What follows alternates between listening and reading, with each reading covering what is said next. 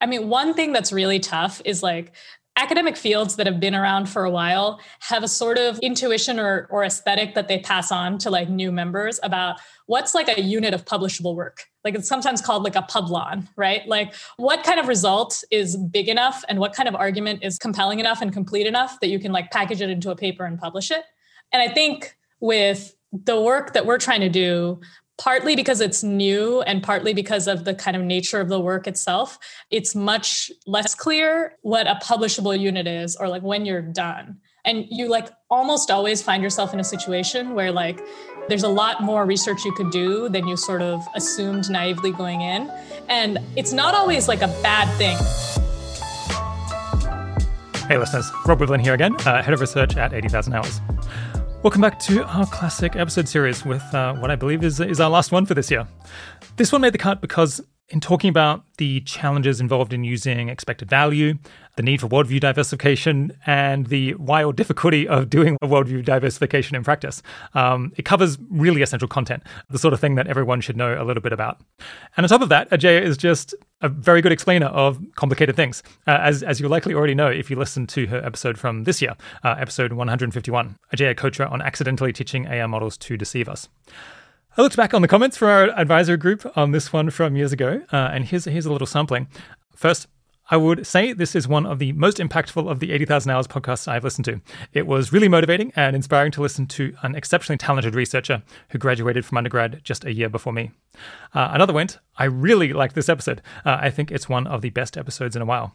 I particularly like the discussion of Open Philanthropy's view of worldview diversification and the framing of where you get off on the train to Crazy Town. I found this much more compelling and understandable than any other pitch I'd come across for caring about short term things uh, over the long term future. And finally, a third wrote, uh, This might have been one of the best episodes I've heard so far. Ajeya's analytical skill to juggle different worldviews and lines of argument is amazing. And Rob's questions guide the listener nicely through the different lines of thought. All right, hopefully that is uh, sufficient to keep you listening. Uh, so without further ado, I bring you Ajeya Cotra.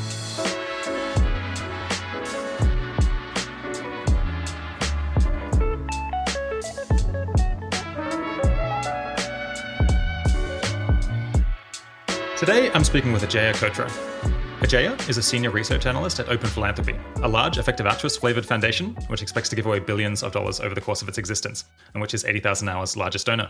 Since joining Open Philanthropy in 2016, she has worked on a framework for estimating when transformative AI may be developed, estimates of the empirical returns to funding solutions to different problems, and on how worldview diversification could be implemented in OpenPhil's budget allocations. Ajeya studied electrical engineering and computer science at UC Berkeley, where she also founded the Effective Altruists of Berkeley student group and taught a course on effective altruism. Thanks for coming on the podcast, Ajeya. Thanks so much for having me. Excited to be here. All right. I hope to get to talk about your work on when transformative AI might show up and also humanity's prospects for settling space. But first, what are you doing at the moment and why do you think it's important work? Yeah, so I'm a senior research analyst at OpenPhil. And like you said, OpenPhil is trying to give away billions of dollars. We're aiming to do it in the most cost effective way possible, according to effective altruist principles.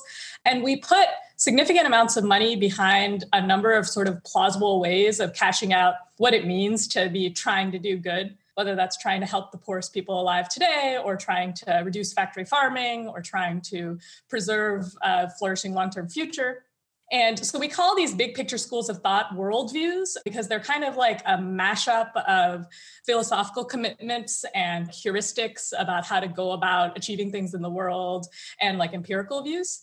And so I'm looking into questions that help OpenPhil decide how much money should go behind each of these worldviews. And occasionally, sort of within one worldview, what kind of big picture strategies should that worldview pursue? And we call these worldview investigations. And this is kind of closely related to what 80,000 Hours calls global priorities research, but it's kind of on the like applied end of that versus something like um, the Global Priorities Institute, which is more on the academic end of that. All right, well, we'll get to that in just a minute. But how did you end up doing this work at, at OpenPhil? Yeah, so I found out about effective altruism 10 years ago or 11 years ago now, whenever Peter Singer's book, The Life You Can Save, came out. And I was in high school at the time, and the book mentioned GiveWell.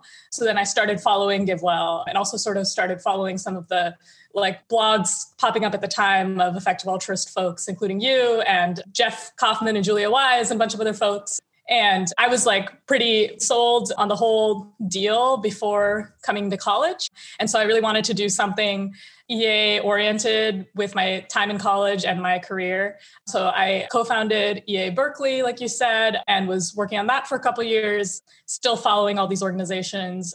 And then I ended up doing an internship at GiveWell. And at the time, OpenPhil was kind of budding off of GiveWell. It was called GiveWell Labs at the time. And so I, I was able to kind of work on both sides of GiveWell and OpenPhil. And then I got a return offer. And the next year I came back and I was sort of, I was actually the first uh, research employee hired specifically for Open OpenPhil as opposed to like sort of generically give GiveWell, OpenPhil, everything. So I sort of got in there right as like Open OpenPhil was starting to conceptually separate itself from GiveWell. That's what this was in July 2016. Had you been studying stuff that was relevant at college, or did they kind of choose you just because of the general intelligence and big overlap of interests? I mean, I I had been you know in my in my own time like quote studying all the ea material i could find right? So i, I was a big fan of LessWrong reading various blogs one thing I did that put me on OpenPhil slash GiveWell's radar before I joined was actually I was co-running this class on effective altruism. So Berkeley has this cool thing where undergrads can teach classes for credits, like one or two credits. Normal classes are like four credits. So, you know, having to put together that class on effective altruism was a good kind of impetus to deep dive into stuff. And they gave us a grant. So our class was going to give away $5,000. They were going to vote on like the best charity to give it to. So we got that money from GiveWell. But in terms of the actual like subject matter I was focused on in university, like not really, like it was um, computer science, technically like an EE, electrical engineering and computer science degree, but I uh, didn't really do anything practical. So it was like kind of a math degree. So generically being like kind of quantitatively fluent, I think is good for the work that I'm doing now, but I'm not doing any like fancy math in the work that I'm doing now. We have people from all sorts of backgrounds at OpenPhil. Like something quanti is pretty common. Also philosophy is pretty common. Economics is pretty common. Yeah, this is a very funny phenomenon where I feel uh, people study very advanced maths and then on a day-to-day basis it, it, does seem to make a huge contribution to their ability to think clearly by their like willingness to multiply two numbers together on a regular basis like yeah total totally totally. Yeah but that's the level of analysis you're, you're doing but uh, but for some reason it seems like maybe in order to be comfortable enough to do that just constantly you need to like actually start it train up to a higher level. So that's my line. Like i tell people you know it's probably good to study something quantitative because it like gives you these vague habits of thought. I'm not sure exactly how much I believe it. I think philosophy does a lot of the same thing for people in a kind of different flavor like it's it's more like kind of logic and argument construction which is also super important for this kind of work all right. Well, uh, we'll come back to work at OpenPhil and how people end up in those roles and uh, how listeners might be able to, if that's the kind of thing they're interested in. But first, let's dive into this really interesting topic of kind of cause prioritization and, and worldview diversification, which I guess is, is a component of what we what we talk about, as you said, as global priorities research. So, yeah, at a big picture, what is the problem of prioritization between causes and, and diversifying across worldviews that OpenPhil faces? Yeah, so OpenPhil splits its giving currently across three kind of big buckets or worldviews, which we wrote about in the 2017 cause prioritization update. So there's there's one big split, which is between long-termism and near-termism.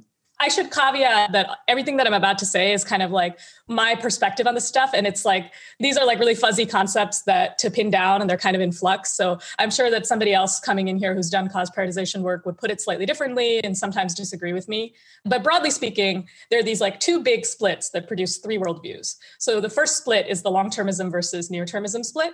And this has been sort of discussed as like the difference between the like person affecting view of population ethics versus the total view of population ethics where roughly speaking the person affecting view says that it doesn't count as good to create additional people who are living you know lives worth living where the total view does say that creating an additional person who is living a life worth living is in the same ballpark as saving a life in terms of the moral good done and there's something to expressing the split in those terms, but I actually think that the distinction is not like a purely philosophical distinction between the like long-termist camp and the near-termist camp. And I actually think the like long-termist camp is more into philosophy than the near-termist camp. So I think I would I would characterize the long-termist camp as the camp that sort of wants to go all the way with buying into the total view which says that creating new people is good. And then taking that to its logical conclusion, which says that like bigger worlds are better, bigger wor- worlds full of people living happy lives are better. And then taking that to its logical conclusion, which basically says that because the potential for really huge populations is so much greater in the future, particularly with the opportunity for space colonization, we should focus almost all of our energies, virtually all of our energies on like preserving the the option of having that large future. So focusing on reducing existential risks setting the scene a little bit, the, the main problem is you've got this big pile of money and you want to do as much good as possible with it. And you've got to figure out how to divide it between the many different problems in the world. And also, I guess, try to figure out when to when to dispense it, whether it should be now or you should save it and, and, and use it later. And basically, different attitudes or perspectives, like philosophical or practical, would suggest potentially very like focusing on very different problems. And then you've got a question of well, do we go all in on the one that we think is best, or do we like split it across a bunch of them? And then how would you split it? So that's kind of the big picture problem that, that you're trying to solve with this investigation. And then those are examples of like some of the most plausible worldviews on which you might focus. Yeah, that's right. And so, I mean, in fact, the question there is like maybe even more thorny than do we go all in on the perspective that we think is most plausible? Because we could potentially end up in a situation where we want to go all in on a perspective that we actually think gets a minority of our credence, but it's a perspective like the long termist view that says there's so much opportunity. There's so much affectable opportunity to do good out there. So much good more goodness. So like you know if you consider a perspective that's mostly focused on you know helping people in this generation or the next couple generations versus a perspective that like wants is kind of like trying to be more ambitious and bring in this opportunity of permanently affecting the entire long run trajectory. You might say that even if you only have like a 1% or 10% probability on the second perspective you should actually put all of your money there because it's positing that the world is like bigger or there's like more goodness in the world. So that's like one key question that we wrestle with. Okay, so let's dive more into this kind of normative uncertainty or moral uncertainty aspect. Yeah, what are some approaches that you could take to decide how much weight to give to these different philosophical positions? I guess you're pointing out that you, you might you might think you want to allocate them in proportion to their relative likelihood, but that runs into the problem that some of the views suggest that there's like a whole lot more good that can be done than others and then and then maybe that's the that's the key issue that you have to find some way to work around. Yeah. Let me quickly like lay out the three worldviews i was alluding to before. So the the long-termism versus near-termism split is where this the long-termism camp is like trying to lean into the implication of total utilitarianism that because it's good to cause there to be more people living lives worth living than there were before you should be focused on existential risk reduction potentially to preserve this like large long-term future where most of the moral value is on the total utilitarian view. And then the near-termist perspective I wouldn't say it's a perspective that like quote doesn't care about the future or has some sort of like hardline commitment to it's only the people that exist today that matter and like we count it as zero if we do anything that helps the future.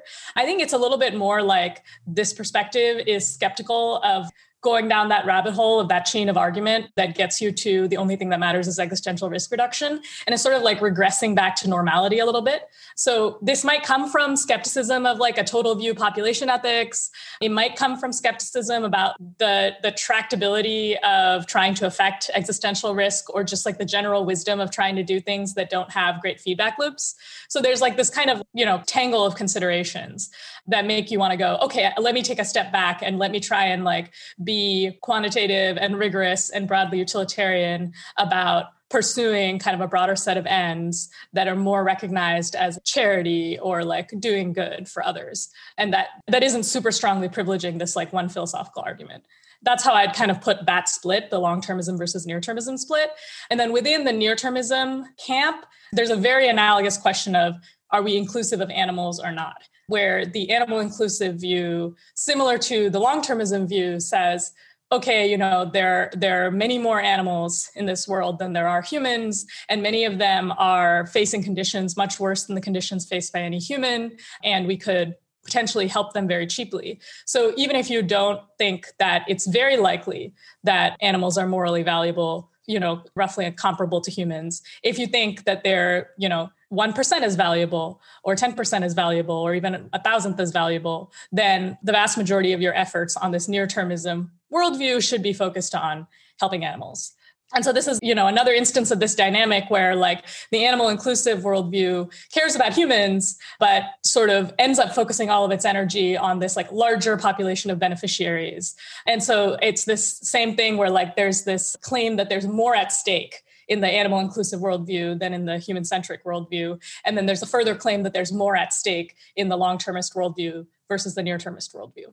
And so essentially like you said there's like two reasonable seeming things to do one is like allocate according to a credence between these three worldviews and potentially other worldviews. And then the other is try to find some way to treat the things that each of these worldviews care about as comparable and then like multiply through to find the expected amount of moral stuff at stake in each of these worldviews.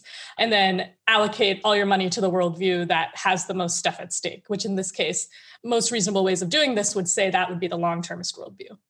So that's one way of dividing things up according to, I guess, two different potential disagreements within moral philosophy. But I saw in your notes that uh, maybe open philanthropy is leaning more, more towards thinking about this not just in terms of moral philosophy, but also just thinking about it in terms of like dispositions or attitudes or, or these worldviews as not just representing kind of formal positions that one might take on core like moral philosophy questions. Can you expand on that a bit? Yeah, I mean, I think that the long termist versus near termist split is a good illustration of this, where like the, you know, this is a super important split that, and, you know, it comes up again and again. How do we allocate money between these two big splits, more so than the animal inclusive versus human centric side of things? But it's not the case that everyone on the near termist team doesn't care about the long term future or like wouldn't do things that would help people that don't exist yet. So, you know, an, a number of the poverty and disease reduction work that their funding ends up helping people that aren't yet born because it sort of reduces the incidence of malaria in like a region or something like that. Or target malaria is a great example of something we funded on the quote near termist side of things that's trying to that's like this very ambitious plan of trying to eradicate malaria entirely. And it's sort of commonsensically part of the case of that thing that future generations who might have faced malaria won't face malaria anymore. And that's sort of the way we think about it quantitatively. The difference i would say is that the near-termist side of the organization cares about the future in a kind of atheoretical commonsensical way that like broadly altruistic people tend to care about the future so, you know, they place value on reducing climate change and they place value on like eradicating diseases in part because future generations will be helped too. But they don't tend to go in for this like bigger world is better thesis. And then they also just kind of feel uncomfortable with basically throwing out all of the like goals that seem like good goals from a commonsensical perspective of helping others selflessly in order to focus on like this one goal that you know reducing risks of a pandemic or like reducing risks of nuclear war that was part of the portfolio of things people cared about from a kind of common sense values perspective but they weren't nearly so dominant. And it wasn't for this reason of like you know space colonization might allow us to have such a huge population in the future. I would characterize the distinction as like the near termist side is like less into doing this kind of philosophy and biting that particular bullet, not so much that it has a philosophical commitment that the future doesn't matter or like creating new people is always morally zero or whatever. Yeah. So I guess one view would be that having these atheoretical kind of commitments to, to doing stuff is just a total mistake and those views should be ignored because someone just simply just hasn't ex- inspected they haven't really thought clearly about what they're accomplishing and, and what they value but it sounds like you're a bit more sympathetic to the to the atheoretical approach and maybe you think that there's something to be said for it maybe even on on a rigorously philosophical point of view yeah, I mean, I don't know that there's necessarily something to be said for it on a rigorously philosophical point of view, but I think there's something to be said for not going all in on what you believe that a rigorously philosophical accounting would say to value. So, like, I think one way you could put it is like open philanthropy is as an institution trying to like place a big bet on this idea of doing like utilitarianish, thoughtful, deep intellectual philanthropy which has never been done before. And we want to give that bet its best chance. And we don't necessarily want to sort of tie that bet, like an open phil's value as an institution to the world that it can provide broadly, to a really hyper specific notion of what that means. So, like, you could think about the long termist team as like trying to be the best utilitarian philosophers they can be and like trying to philosophy their way into like the best goals and win that way, where sort of like, you know, at least moderately good execution on these like goals that were identified as good with a lot of philosophical work is kind of the, the bet they're making, the way they're trying to win and make their mark on the world. And then the near termist team is trying to be like the best utilitarian economists they can be, trying to be like rigorous and empirical and quantitative and like smart and trying to like moneyball regular philanthropy sort of and they sort of see their comparative advantage as like being the economisty thinking as opposed to the philosophery thinking. And so when the philosopher takes you to a very weird, unintuitive place, and furthermore kind of wants you to give up all of the other kind of goals that on like other ways of thinking about the world that aren't philosophical seem like they're worth pursuing, they're just like, that stop like i sometimes think of it as like a train going to crazy town um, and like the near termist side is like I- i'm going to get off the train before we get to the point where all we're focusing on is existential risk because of the astronomical waste argument. And then the long termist side stays on the train and there may be further stops. Yeah, interesting. Yeah, I like I like the idea that rather than think about this as exclusively a philosophical disagreement, think about it as a disagreement on the strategy question of what's our edge, what's our edge over everyone else who's trying to do good. And like one of them is, well, we'll be better at philosophy and we'll have like we'll reach more philosophically rigorous conclusions. And the other people like, I know we'll be like better in some other way. We'll be like more empirical or like pay be more careful more about thinking about yeah. more quantitative. Exactly. I mean, I actually think the near termist side of the organization empirically uses quantitative estimates way, way more than the long termist side of the organization does. So, like on the long termist side, we've talked ourselves into highly prioritizing causes where there are only like 10 people working on them. And so most of our effort is trying to like convince potential grantees, potential people who could be helpful in this mission that it's like reasonable to work on at all and like trying to fund people who are like trying to do the basic thing that we want to do like for example reduce global catastrophic biorisks as opposed to sort of focusing on biorisks in general and that is where like almost all of our selection pressure has to go. But on the near termist side of things they're looking at lists of hundreds of things they could focus on you know like air pollution in india or like migration from low income countries to middle income countries. And like they have a they have a huge list of causes and they're they're just like doing the math on the number of you know lives that get bettered per dollar with each of these options. And so so the feel of doing near termist work at OpenPhil definitely feels much more like quantitative and rigorous and in some sense feels more like what you would have thought like a cartoon EA foundation would feel like because they have more opportunity to map things out. So I guess we've, we've kind of listed three cluster worldviews. One is helping people now, another one is helping animals now, and the other one is helping people and animals in the in the longer term. Are there any others that we should have in mind that you kind of have in on the on the short list of different hats that you put on? Yeah, there are a couple of smaller ones. So this kind of always goes back to like, we want to be a strong foundation that's making the kind of most diversified bet we can make on like deeply rigorous, thoughtful philanthropy that is truly about helping others rather than like our kind of particular personal values on causes. And so within that, these really feel like the big three to us. I would say. But there are also sort of other things we would like to get experience with. So when we were starting out, it was important to us that we put some money in science funding and some money in policy funding. And most of that is coming through our other causes that we already identified, but we also want to get experience with those things. We also want to gain experience in just like funding basic science and doing that well and having a world class team at that. So some of our money in science goes there as well and that's sort of coming from a much less from a philosophy point of view and much more from like a track record and like philanthropy has done great things in the area of science and in the area of policy we want to have an apparatus and an infrastructure that lets us capitalize on that kind of opportunity to do good as a philanthropist yeah, I guess the, the science funding reminds me of this uh, kind of progress studies perspective, which has been generating a bit of buzz uh, on, on blogs and on Twitter. And I guess their, their thinking is something along the lines of I don't want to just think about like all of this moral philosophy and, and, theoretical stuff, but if I look back over the last thousand years, like what has made things better? I guess it's science, science research, technology research, economic growth. And so I don't know. I don't even necessarily have to have a theory of how that's made things better. I just want to be like I just want to keep pushing on this thing that seems to be like the fundamental driver of the world becoming less barbaric. And so they have the whole story about how they want to speed up speed up scientific research, improve funding to direct it to better people and better projects and increase it and so on. Yeah.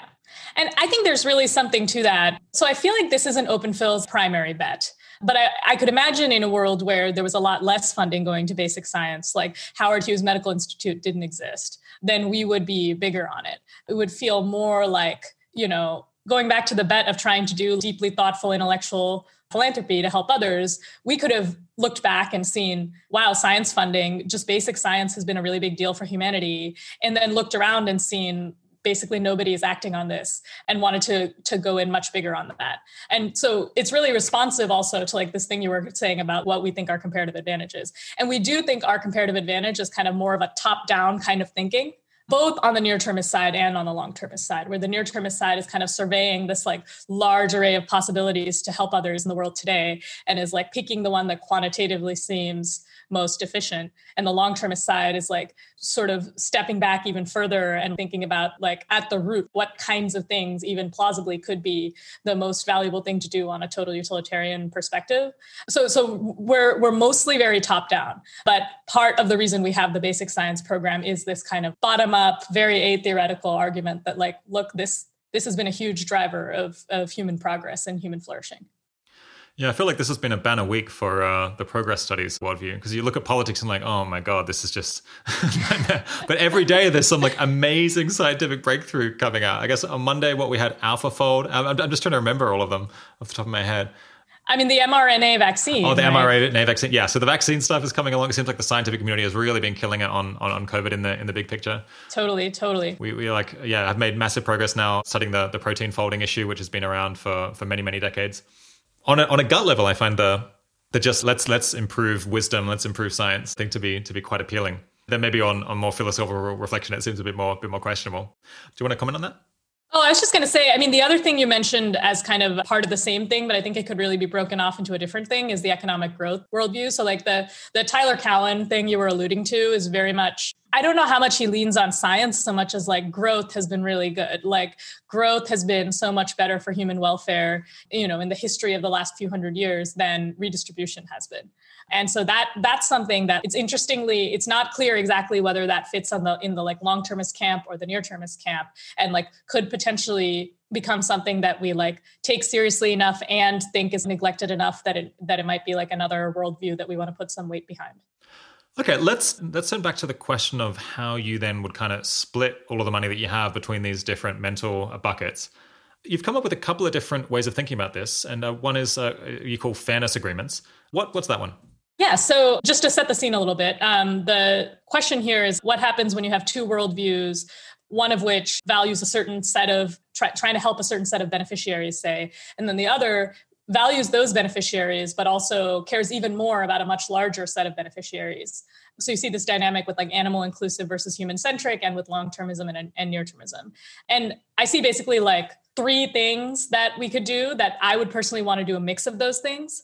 So one is roughly speaking, allocate all the money to the worldview that has the most at stake, that says like the world is biggest and it contains the most moral value, which would be the long termist worldview in this case. Two is allocate according to credence, like you mentioned before. And then three is the thing you were saying was called fairness agreements, which is basically like the idea being that if you imagine these worldviews as people that were given, like each were given a third of the money before they sort of knew any any pertinent facts about the world and then you woke up and you discovered in an extreme case if you woke up and discovered like actually we seem like extremely safe in terms of existential risk. The biggest risk we can think of is asteroids. And there's a one in 10 million chance that they kill us. And we have all these detection programs. And we've really determined we don't think AI is a big risk. We don't think bio is a big risk. We don't think nukes are a big risk.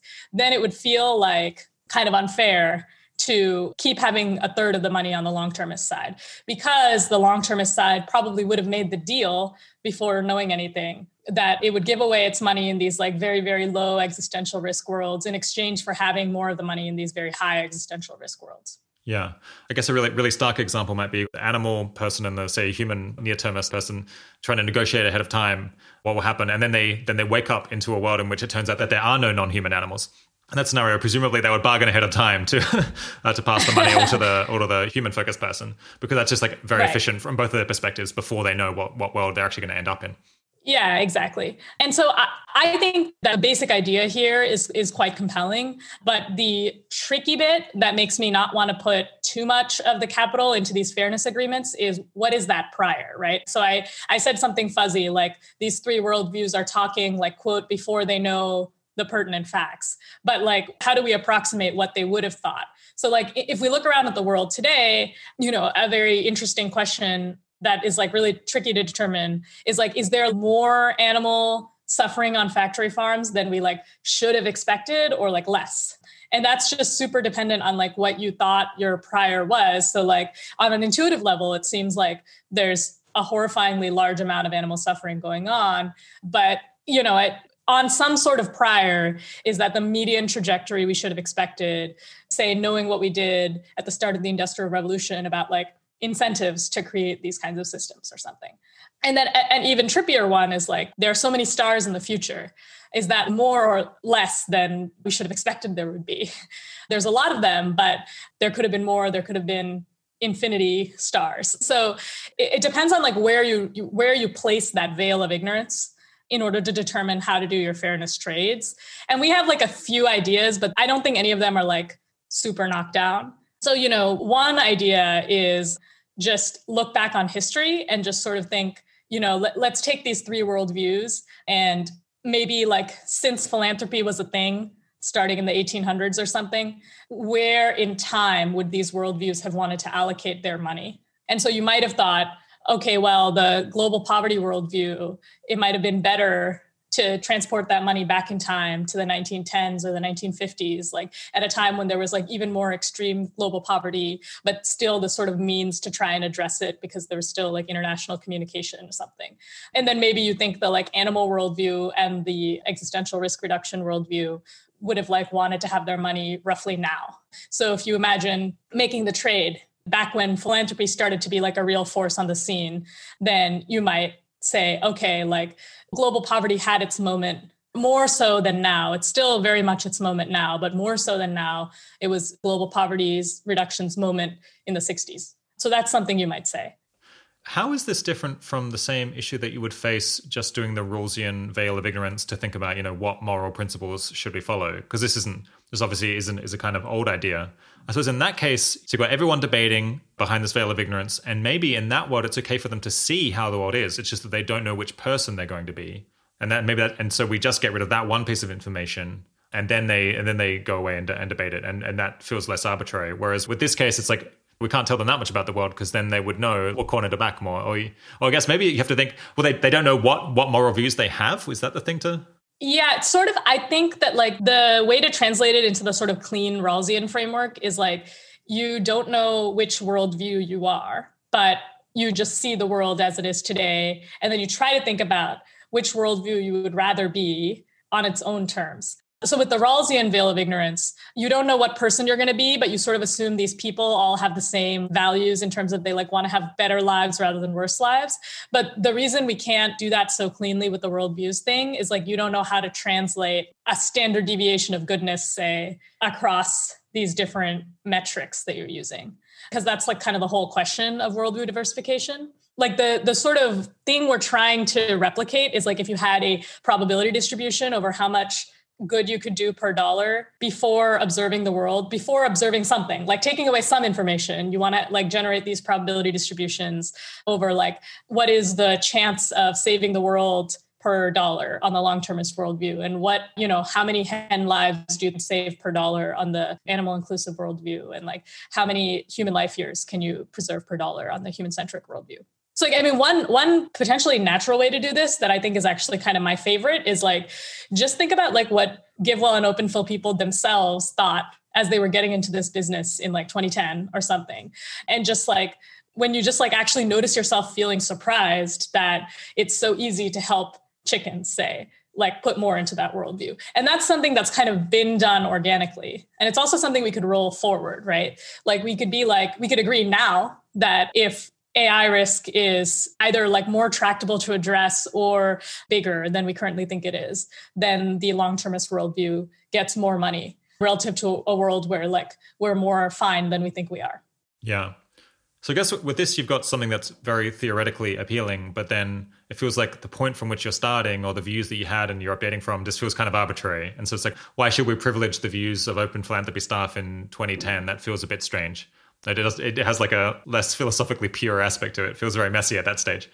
Yeah. I mean, uh, one thing that I think is like very trippy about this is that if you are rolling back all the way to the start of the universe or something, then the long termist worldview should basically give away all of its influence in all of the sort of smaller worlds that we could end up in in exchange for getting maximum influence in the world where there's like the biggest infinity number of stars um, you know so uh, I kind of feel like the the long termist worldview wants to be like a super weird hardcore philosopher. So like it's kind of fair to like take a slice from it on this basis because it would have made that agreement, I think, at the beginning because it's a very hardcore sort of beast. Just maximizing. Um, but yeah. but you know, I don't want to I don't want to take it to zero because of that.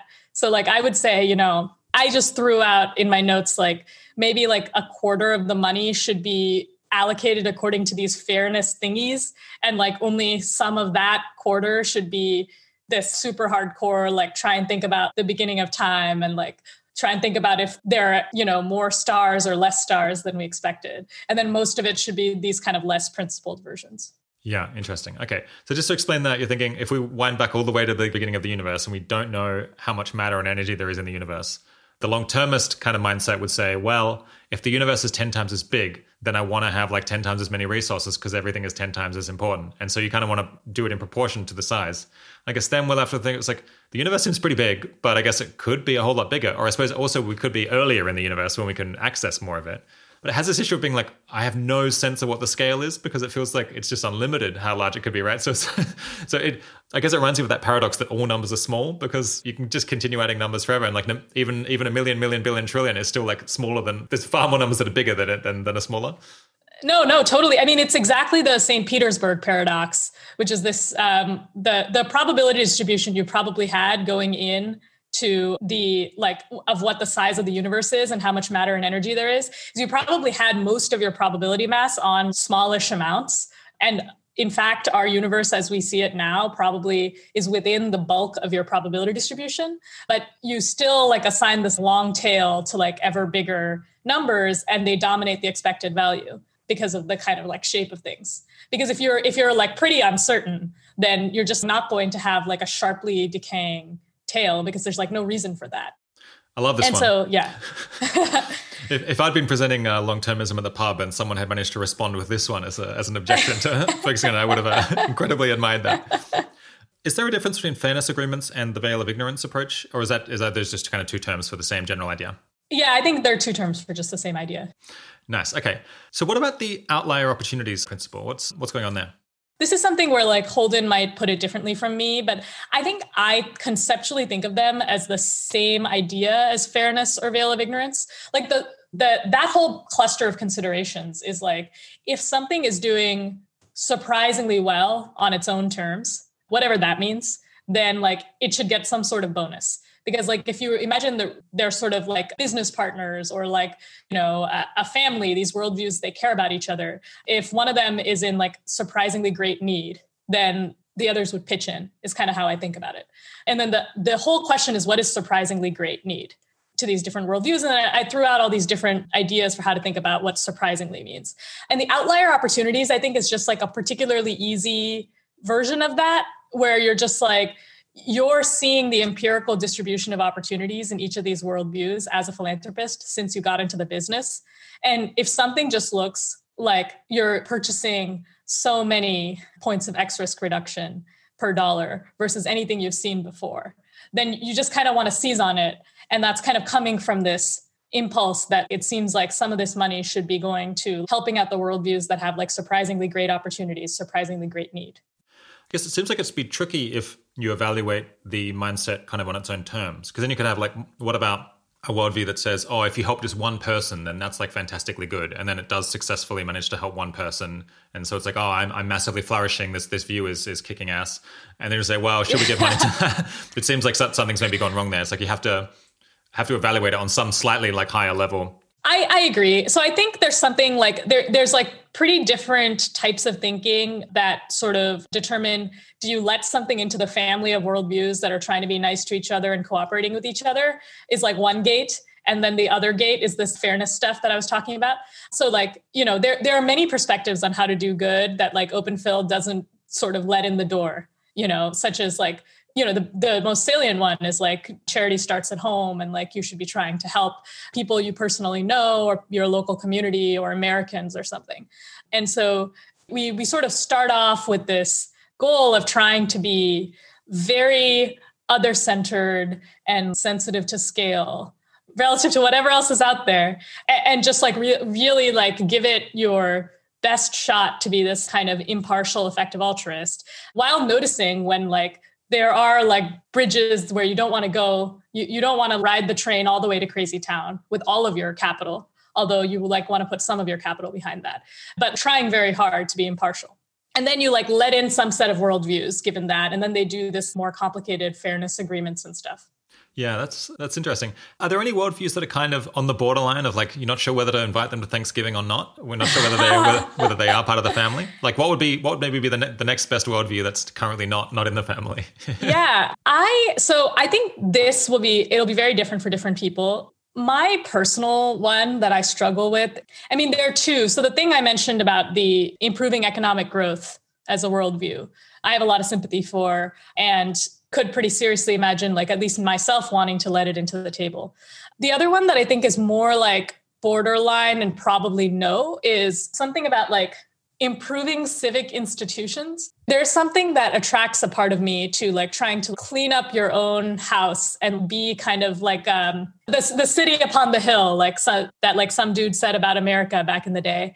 It's just kind of like a part of me feels pulled to improving democracy and like sort of sh- shoring up our kind of self governance and all this stuff that I could maybe like pencil out through to either the like near termist human centric worldview or maybe the long termist worldview. But the pull I feel isn't really coming from expecting those to pencil excellently or something. Yeah, that's interesting. I suppose, I mean, one practical argument is the location that you can affect the most is the one that you're from that you're already imbe- really embedded in. And then maybe some really important thing is kind of demonstration effects like showing other places how they can be great.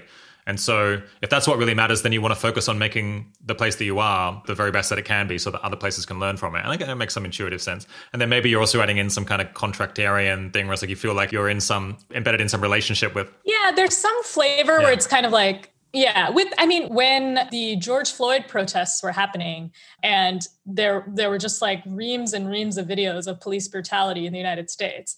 I was just very affected by that and I was just kind of like I think when it's kind of like there's something I feel when like something heinous is happening in your backyard. Like if the EA community were facing a thorny situation with a bad actor, then I would want to put a lot of my own energies that could have gone into doing my work job or whatever to trying to help with that if if I were in a good position to help with that. And that feels kind of similar with like heinous things that are happening in the United States. And so that that's like maybe another kind of frame on it, which is kind of contractarian. It's kind of like these are my people. I'm kind of responsible for this bad stuff. Yeah. It's possible another intuition that's firing there. And I guess, yeah, maybe, maybe this is one way of thinking about it. It's like guiding intuitions that kind of push you to want to have a conclusion. Yeah, it's like they're like components of, of worldviews. Would be you're like looking at looking at police just beating up peaceful protesters, and you think, oh wow, like the military services are like the armed forces that are supposed to represent this country are kind of out of control and they're no longer under civilian control, and that historically is incredibly alarming. That tends to end really badly, and so you're like, oh, this is a this is a fire. I have to like put out the fire in my house before I continue like improving yeah. the joinery. I mean, I guess like anti-authoritarianism is maybe like an umbrella you could put on this kind of worldview, sort of like the freedom worldview. Like we don't have a lot behind that stuff like human rights and freedom of speech and like anti-censorship and anti-police brutality. There's something attractive to me about from like a health of the nation, health of the world point of view for to all of those things.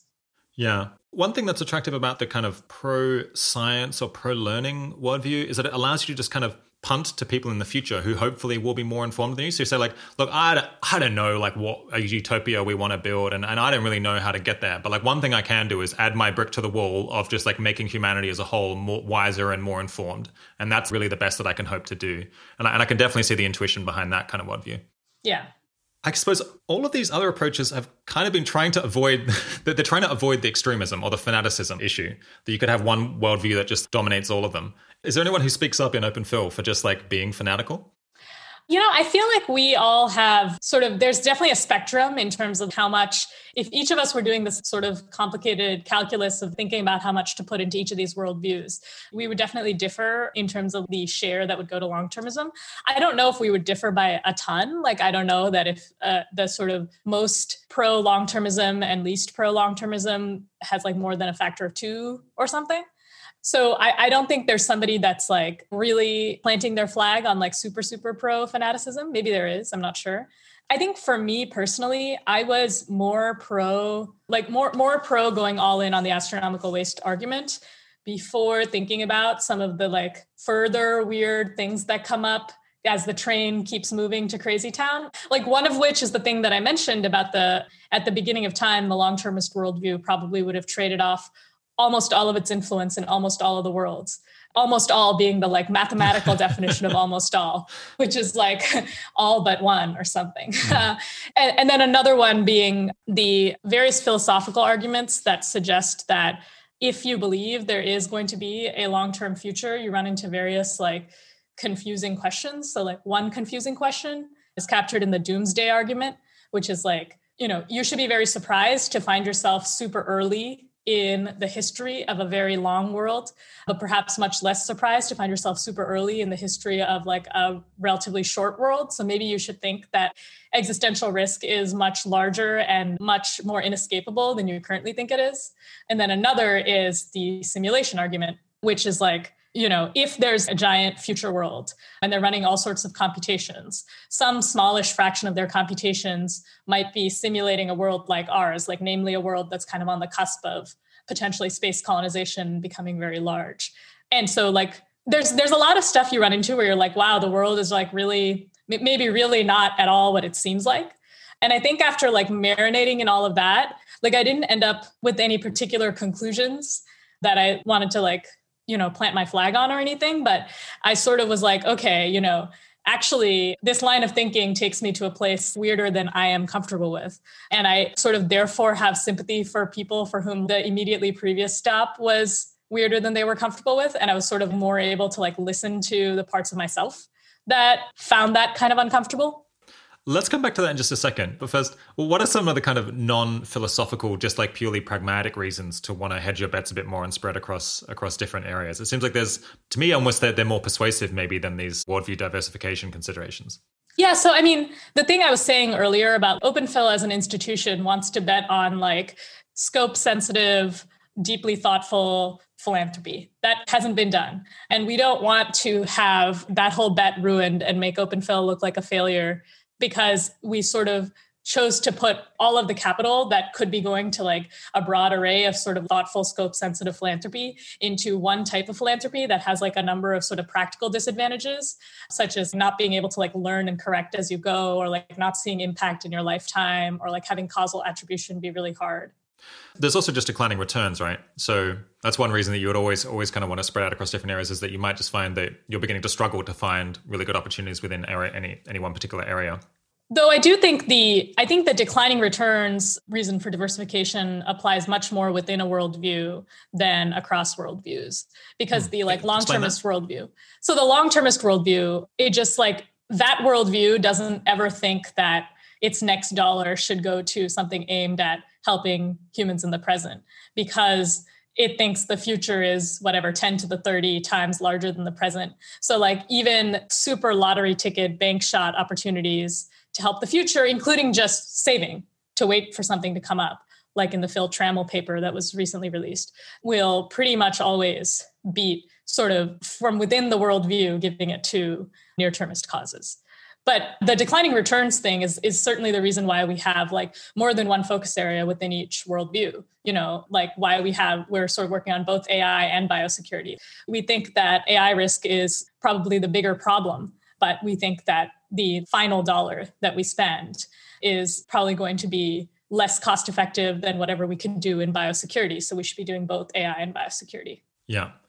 So the way I think about the declining returns thing is let's imagine that I have my factory farming animal hat on, and I'm thinking do I want to go and recommend that OpenPhil spend more time trying to do a worldview diversification research and try to figure out how it should shift around the fractions that it's giving to, to each of these different problem areas?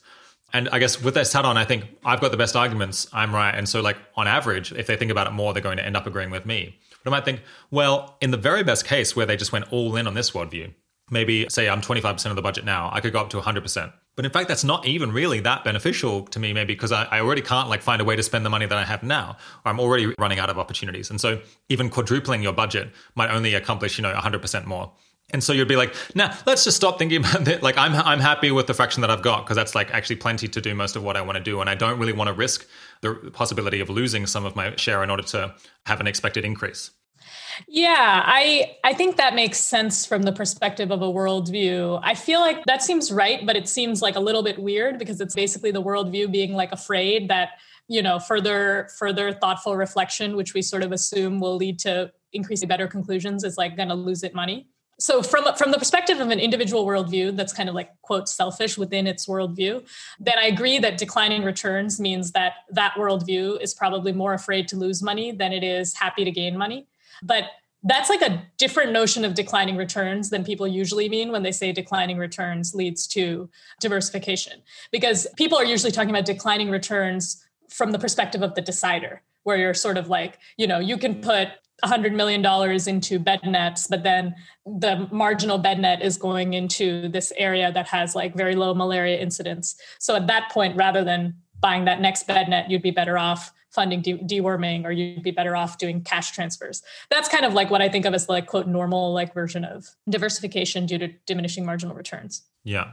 I guess it could bite across theories if one worldview really thought that it just had nothing that was positive. It had funded everything that that generated good and like and anything else would actually in, in fact be counterproductive. But maybe that's just like too extreme and peculiar uh, a, a view to take. I think I think it's very unlikely you land in that place. Um, it seems more likely across the two near termist worldviews because the ratio of what seems at stake is less extreme.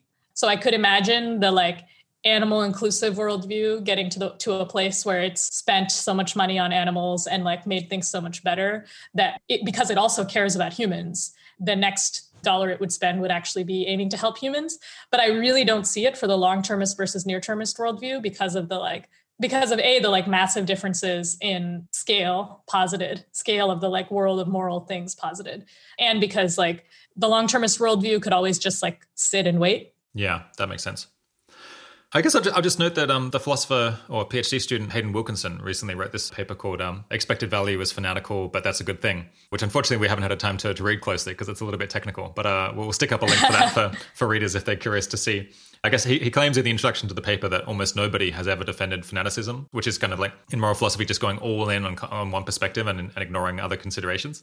Again, almost no one's defended it. So, but he wants to stake out the territory of defending it and saying, actually, this is more reasonable than than hedging your bets maybe we'll be able to talk about that paper at some point in the future once once I've actually read it.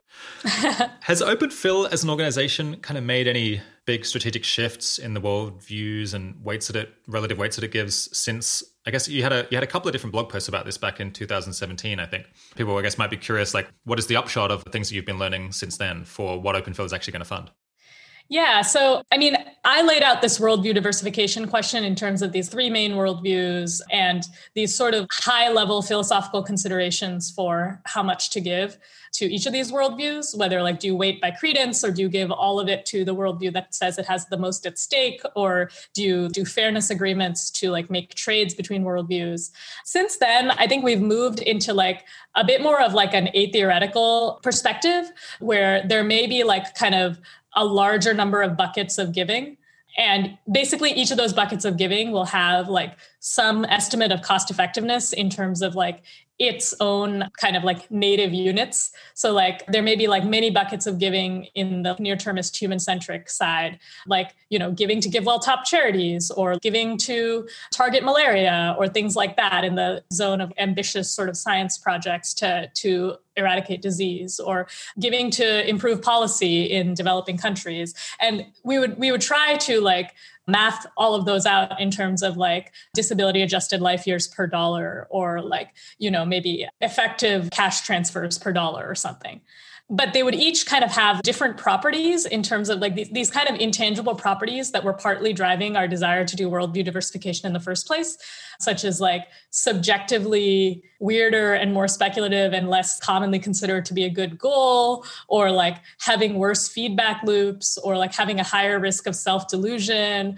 or feeling more like a pascal's mugging. These are all kind of tags you could put on different tranches different buckets of giving and even within one worldview there might be these like tags might be different for different buckets. So you can imagine like improving vaccine manufacturing capability in a way that would like help us prevent future covids or help us make future covids better and also potentially something much worse could be like one sort of bucket of long-termist oriented giving that seems pretty good in terms of seeming like a subjectively good goal to like most humans and having like pretty good feedback loops because you can see what's happening with the vaccines as as you're going and like having a pretty low risk of self-delusion because you're sort of deferring a lot to experts in how it's actually done and so on versus something like you know funding really unproven EAs to attempt to get a sort of machine learning degree to try and do AI safety research.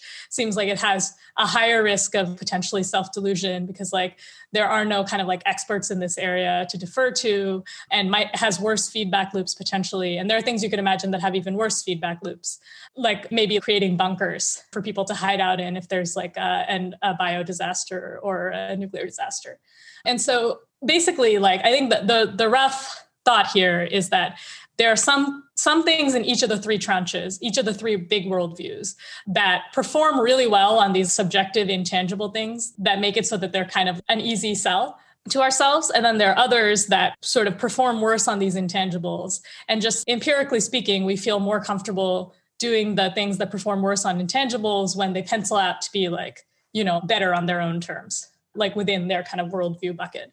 So we're kind of like moving into something where we sort of talk tranche by tranche, bucket by bucket, and there might be like 10 or 20 of these buckets as opposed to these three big worldviews. And we like try to do the do our best to do the math on them in terms of the unit of value purchase per dollar. And then also think about these other intangibles and like argue really hard to come to like a decision about each bucket.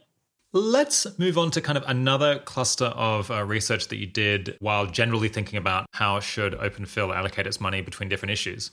Earlier, we were talking about the long termist worldview versus other worldviews. And I guess one key part of figuring out how much to weight the long termist worldview is to think, well, how big could the future be? How much how much benefit could you create in the in the long term? I suppose on a on a more simple long termist view, you could think, well, the size of the future might be that humans continue to live on Earth as they have for another billion years until the sun ultimately expands and, and and kills everyone.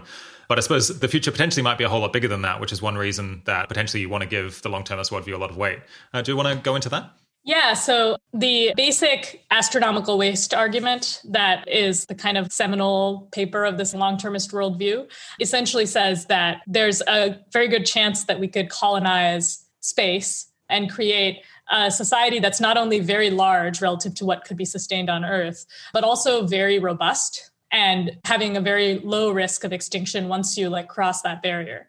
And so we actually think that that is like a pretty important part of the case for long termism. So, like, if we were imagining long termism just in the living in the world where like humanity will continue on earth and like things will happen and it'll be kind of like it is now but it, it might last for a long time. So there may be many future generations. We're not convinced that that's enough to get you to reducing existential risk as your primary priority because in a world where there isn't a period where we have we're kind of much more technologically mature and much more able to defend against existential risks the like sort of impact of reducing existential risk today is much more washed out and doesn't necessarily echo through all of the future generations, even if there are many of them on Earth. So I was like looking into that general question of like, will we have a large and robust low X risk future in space? And what are the what are kind of the component questions of that? Yeah, so there are basically two parts to this project. The first part was a like brief literature review slash interviews about the kind of technical feasibility of space colonization plus much reduced existential risk worlds. And I was looking into all sorts of things like, you know, well, how, how many stars are there? And how fast could our spaceships be? And how much mass could they carry? And I was trying to basically find the kind of most defensible or most conservative assumptions that would still lead to this kind of low X risk space colonization world in terms of like, you know, could we have biological humans colonize a small number of planets? And could that be like a sort of stable, low existential risk world? I ended up landing on like, that is actually fairly dicey to defend. And like, the most conservative assumptions that like robustly lead to this big safe world in space do go through humans being uploaded into computers and those computers being taken to space as opposed to the like biological bodies being taken to space and you know trying to trying to alter planets by terraforming to make them habitable for biological humans so i thought that was kind of like an interesting upshot yeah, what's what's the reason for that? Why is it that you know humans go and go to other planets and, and live their thing? I guess either isn't possible in the first place or wouldn't be sustainable for very long time periods. I don't know that I like strongly think it isn't possible. It just seems like there are a lot of questions that go away if you make the one assumption about uploaded humans. And so like the people I talked to were kind of like, you know, that maybe maybe we could swing that. Maybe we could have biological humans in big spaceships traveling to these other planets, but there are a lot more questions about, you know, sustaining life on the spaceship and sustaining, you know, finding planets that are suitable for terraforming than there are about you know preserving these like computers and like finding planets that are suitable for building computers on. And you know a big one is just that these spaceships need to be huge to support these human colonies and like you know feed them and everything. And these huge spaceships you know first of all like require a lot more materials to build. You might not be able to build as many of them. They might be like much more fragile in terms of you have this huge surface area you have to like protect from stuff like space debris and things especially if you're going very fast. And you might with these smaller spaceships be able to send redundantly many many of them so that if some of them get destroyed it's okay with a fraction of the material you would have spent on the big spaceship stuff like that yeah, my, I mean, this isn't something I'm an expert in, but I love to speculate about it. I guess my. my i actually do not, I do not consider myself an expert either. I wrote down things that people said, I read some papers. Yeah. I guess in that spirit, my impression is that I haven't heard a good reason to think that, in, like in the fullness of time, it wouldn't be possible for humans to settle Mars and like make Mars habitable, and potentially some other places in, within the solar system, places where actual like flesh and blood humans could live and continue to procreate and, and be self-sustaining. But yeah, once you're talking about going to other stars and finding planets there, gets a lot a lot more dicey when it's possible. I guess just because humans are really not designed for space travel. That is not what we evolved to be capable of doing. We need lots of space and lots of resources. And I guess so if you can get it all you can get all of those materials into some big spaceship. Now you got to go a very long way. And the amount of energy required to move something that would be such a big ship that would be large enough to, to have a self-sustaining group of humans for like i guess thousands of years. That's a lot of material. And then you've got this trade-off between you try to go really fast that's like very uh, energy requiring. And you also have this issue that you run into dust on the way and dust would eventually like pelt and potentially break down the ship. It's actually a very big issue that because you want to go as close to you want to go as close to light speed as possible. That's like hard enough in the first place. And that obviously like makes it a bit easier because you won't be there for as long and you don't have to keep the ship like turning over so many generations of humans on the on the trip. And i guess also time slows down when you go especially fast but then the, the ship just gets pelted and disintegrates because of dust which is one reason that people have thought well if you want to go to other stars what you want to do is send a, a thousand tiny little ships because they have a chance of like just by good fortune not hitting dust in the intervening space, even though they're going incredibly fast and dust would blow them up. You, so you not only have to have enough material that you have like a huge ship where you can have a like self-sustaining population of I guess a thousand people because uh, otherwise they'll become inbred and non-functional. You also then have to have all of the resources to terraform a planet once you get there and make it viable for humans. And it could be like completely different kinds of planets. So seems hard. I mean, I think the thing that cinches it for me in terms of like I really don't want the long termist case resting on the biological colonization is that I'm really not sure the economics of it would work out. It seems like colonization with biological humans would require like much more motivation on the part of the like home planet to make it happen than the smaller space probe colonization or colonization with computers that could be like done with you know one motivated company potentially like once we have the technology so I think that that's also part of it for me where I'm kind of like, not only does it seem technologically dicier, it also seems like, eh, partly because of that, it also seems like I'm not sure that I can like really tell someone like, hey, this is probably going to happen if this is the only way it can happen. So your point there is that settling other star systems is not like you know, Europeans going to the Americas. They're not. No one's bringing back any silver or gold anytime soon on a re, an economically plausible timescale. So you have to want to do it just for its own sake. And then who's going to fund this if it's like costing several years of global GDP to do it? Yeah, I mean, we might mine asteroids and stuff. That, but like you know, in, ter- in terms of actually like diversifying off of Earth and like getting a big dose of the sort of reduced, more robust future, like permanently reduced X risk part of the story, then I think you'd have to be much more motivated as a civilization if it had to be biological versus if it had to be, or if it could be computers. Yeah. Okay, tell us about the computer future. Can we send self-replicating computers to other star systems? Is that is that likely? Yeah, I mean, I there's not a lot of literature on this, and not a lot of people who've thought about it. Um, to hear that. So. you know, I I love this paper out of FHI called Eternity in 6 Hours, which has a has a great sort of like it's just it's just very fun sci-fi almost. So, you know, I I certainly think that like people in the sort of effective altruist community who have thought about this you know seem quite bullish about it seem quite bullish about like small ships that are traveling meaningful fractions of the speed of light and like you know have these onboard computers and these computers are able to like land on planets and like do what they need to do to like build more computers on that planet and like build more ships and send them out. And it's not like I like found any particular devastating counterargument to that or anything. I think I am kind of like more uncertain than the people who are who are most into this, like the authors of the Eternity in Six Hours paper. But it, it kind of seems to me like there's like a broad range of technological sophistication levels that once you assume sort of the ability to upload humans into computers, which feels like the the big kind of like interesting uncertainty. After that point, it feels like you don't need massively more sophisticated technology than we have now to get the sort of lower end of the ability to colonize other planets, other stars. To get the kind of like you know you're you're kind of like there's like the shock wave expanding over the entire observable universe. You have to assume these more intense technological capabilities which seem like possible but you know i wouldn't blame you if you were more kind of like skeptical of that. But i think the kind of like lower end doesn't involve a ton of innovation and that was something that i learned from this project. That's interesting. You're saying that we're like within firing distance of potentially being able to send computers to other stars if we were really willing to do what it took. Yeah but then would they be able to do what it takes? And I guess I've heard that rather than go down to planets, which is kind of hard, they would probably want to go to asteroids and then grab resources from the asteroids and turn those into into copies of themselves. Yeah. Yeah, I guess that's the thing that I'm like most unsure on about this. It, it feels to me like the kind of technological problem that if humanity had thousands of years, it could it could figure out but it seems like it's a slight it's a slight heavy lift given the fact that it's like a bit hard to send that much. It's hard to send like a full industrial like base to another star system because it's so much material and so much dust in the way. So it's like can you can you squeeze through just enough that it can get off the ground at the other end?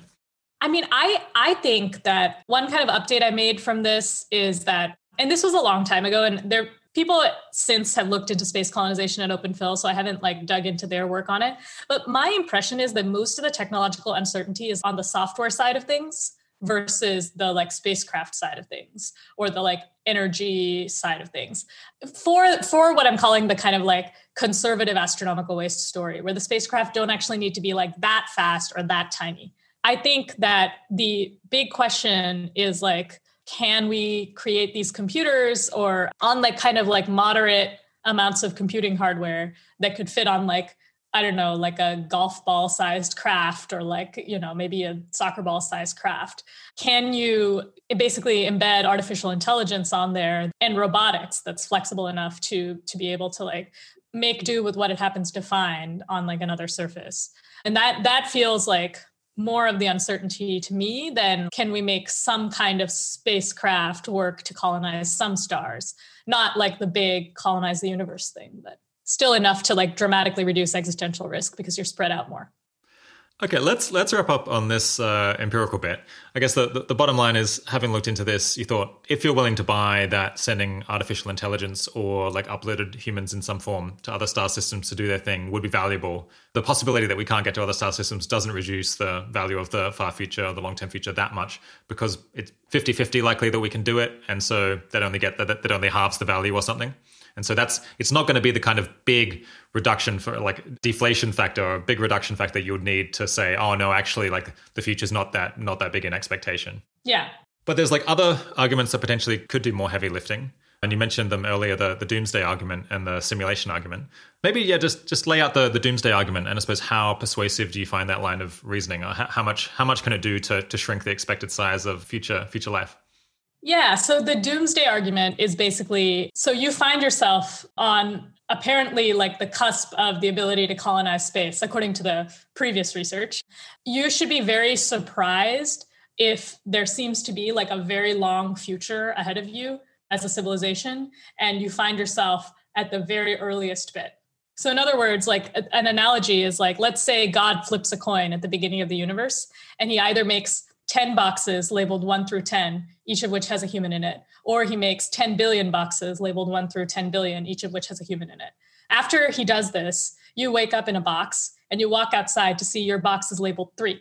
So, the intuition here that it's trying to elicit is that you should expect that, oh, probably we landed on the 10 boxes side instead of the 10 billion boxes side. Because, like, if it were the 10 billion boxes, like I should have seen, you know, 7 billion as my number rather than three. So the, the argument is like, you know, that's what you should believe in the case of the boxes. And whether our world has like a big, bright future or will be wiped out quite early in its history is like God flipping that coin and creating either 10 boxes or 10 billion boxes. So finding yourself early in history should make you think there's actually a lot more existential risk that's a lot more intractable than you thought. And humanity isn't going to have a long future and there's not much you can do about it. Yeah. So I guess depending on how far back you think humans go, which I guess is a bit of a messy question because it was just a continuous gradual evolution into into being the humans that we are now. But maybe, maybe there's like been 100 billion humans ever at any point. And so we think we're like at about 100 billion. And the question is like, if there's going to be a trillion humans, then it's like not surprising that we would find ourselves that not that surprising anyway that would find ourselves in the first hundred billion. But if there's going to be a thousand trillion, then it's starting to look it's like it's a bit odd. It's a bit like drawing the drawing the box three. And so maybe that's a reason to think that there, there won't be that many people in the future because if because if there's going to be so many, then like what a coincidence that we should find ourselves at this incredibly early stage. Is this sound reasoning? I don't know. What do philosophers make of this? Because it feels like it's proving too much yeah. just by like. I mean, you haven't looked at anything almost, and yet you're like managing to prove that we'll that we'll manage to destroy ourselves on the basis of pure theory. Yeah, I mean, I I'm definitely like suspicious of things that have strong conclusions about what kind of world we're living in from pure philosophy. But I actually think both sides of this debate end up having something like that. So this doomsday argument relies on what's called the self-sampling assumption. These are extremely confusingly named. Um, but basically, the doomsday argument gets its weight from the assumption that before you look at your box, you should have been 50 50 on whether God flipped the small world coin or the big world coin. And because before you looked, you were 50 50, then you make a massive update towards the small world because you're sort of an early number. And that intuition is coming from like, well, God flipped a coin, so it's 50 50. The other perspective you could take on this is before you look at your number, you, there should be a massive update already in favor of being in the big world just because you exist. And there's more people existing having experiences in the world with 10 billion boxes than in the world with 10 boxes. So then when you look, you are back to 50 50. That's like roughly the two assumptions that self sampling is the first one and self indication is the second one, but I never remember that. Yeah. Okay. So the, basically, the idea is before you get out of your box, if it's the second world, there's sorry, was it 10 billion people? 10 billion boxes. Yeah. Yeah. Okay. There's that many boxes. And so you're like, well, there's way more people in this world. So I'm far more likely to be there because, and I guess it's, yeah doing something like not taking for granted that you would exist. It's like it's it's imagining like 10, 10 million versus like 10 or 9,999,990 empty, where like there is no person.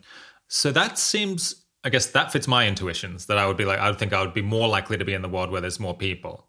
What a yeah, yeah what, what do you make of that? So I think that is pretty reasonable, but it also leads to this kind of presumptuous the, the thing you were saying about like you come up with this really confident theory about what kind of world you're living in based on pure philosophy applies to this approach, but in the other direction. So it's less weird because you know about God flipping the coin and you kind of want to end up at 50 50 after looking at your box in this thought experiment. But the thing where you like massively update in favor of being in the 10 billion boxes world over the 10 boxes world, when you take it to the real world, can be applied to basically be like, you don't need to look at any physics to know that our world is like spatially infinite. Like you just know that because you exist. Since like there was some chance that the world is spatially infinite, and there's like infinity update in favor of being in the world with infinite people. And so you're just like, I don't care what the physicists say, and I basically don't care how much evidence they find that the universe is finite.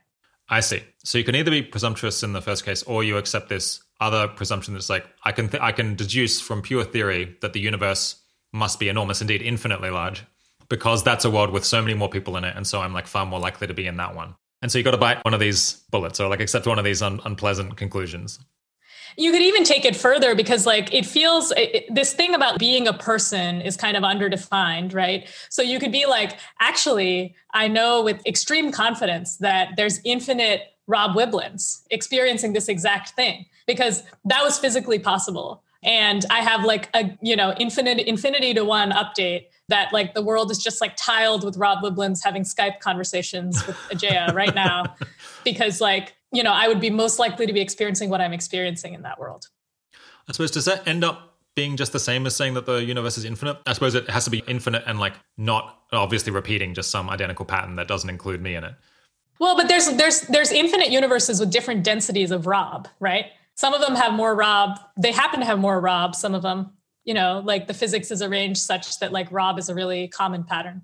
So I look out at the night sky and I see all of these stars, but really I should be very overwhelmingly confident that that's an illusion. And in fact, the universe, all of that space is actually full of me having conversations with you. Yeah. I see. That does seem counterintuitive. Uh, I was gonna, I was gonna say that the, the presumptuous philosopher who thinks that the universe must be infinite, I guess we get some like semi confirmation of that by looking at the universe. It seems like it could be infinite, or we at least we don't have like strong reason to think that it is finite uh, based on the evidence that we have. So maybe they might get a pass on that. But yeah, the idea that it's absolutely tiled very densely with us having this conversation is a more unappealing conclusion. So, yeah. so where do you where do you fall down on this? So I am more on the side of the presumption to big. So I'm more on the side where you, when you wake up, you think you're in the 10 billion boxes world, and then you update back to 50 50 or whatever. But I do think that's because I kind of want to end up with a normal conclusion. And I don't love the thing that I just said about this like solipsist conclusion, basically. That that leads into the second weird argument about how the future might be small or the, why the ratio between the future and the present might be smallish, yeah. which is a simulation argument. Right. So I guess we have a bunch of things that all fit together a bit here. So we've got this idea that oh, we could influence a whole lot of people, but then we like it doesn't feel right. It feels like this is this has to be overconfident somehow. And then the doomsday argument is one reason to think that well, the the, the future can't be big. And then it's like, what? But how would that be? And then I guess the simulation argument potentially offers an explanation for how that actually would fit with our observations. Yeah. So the doomsday argument assumes that there's like sort of really high unavoidable X risk or something, and and that's why the future is small. But the simulation argument takes it in another direction. The simulation argument says, grant that there's a big future with you know all these computations running and like a large number of flourishing humans in space running on computers.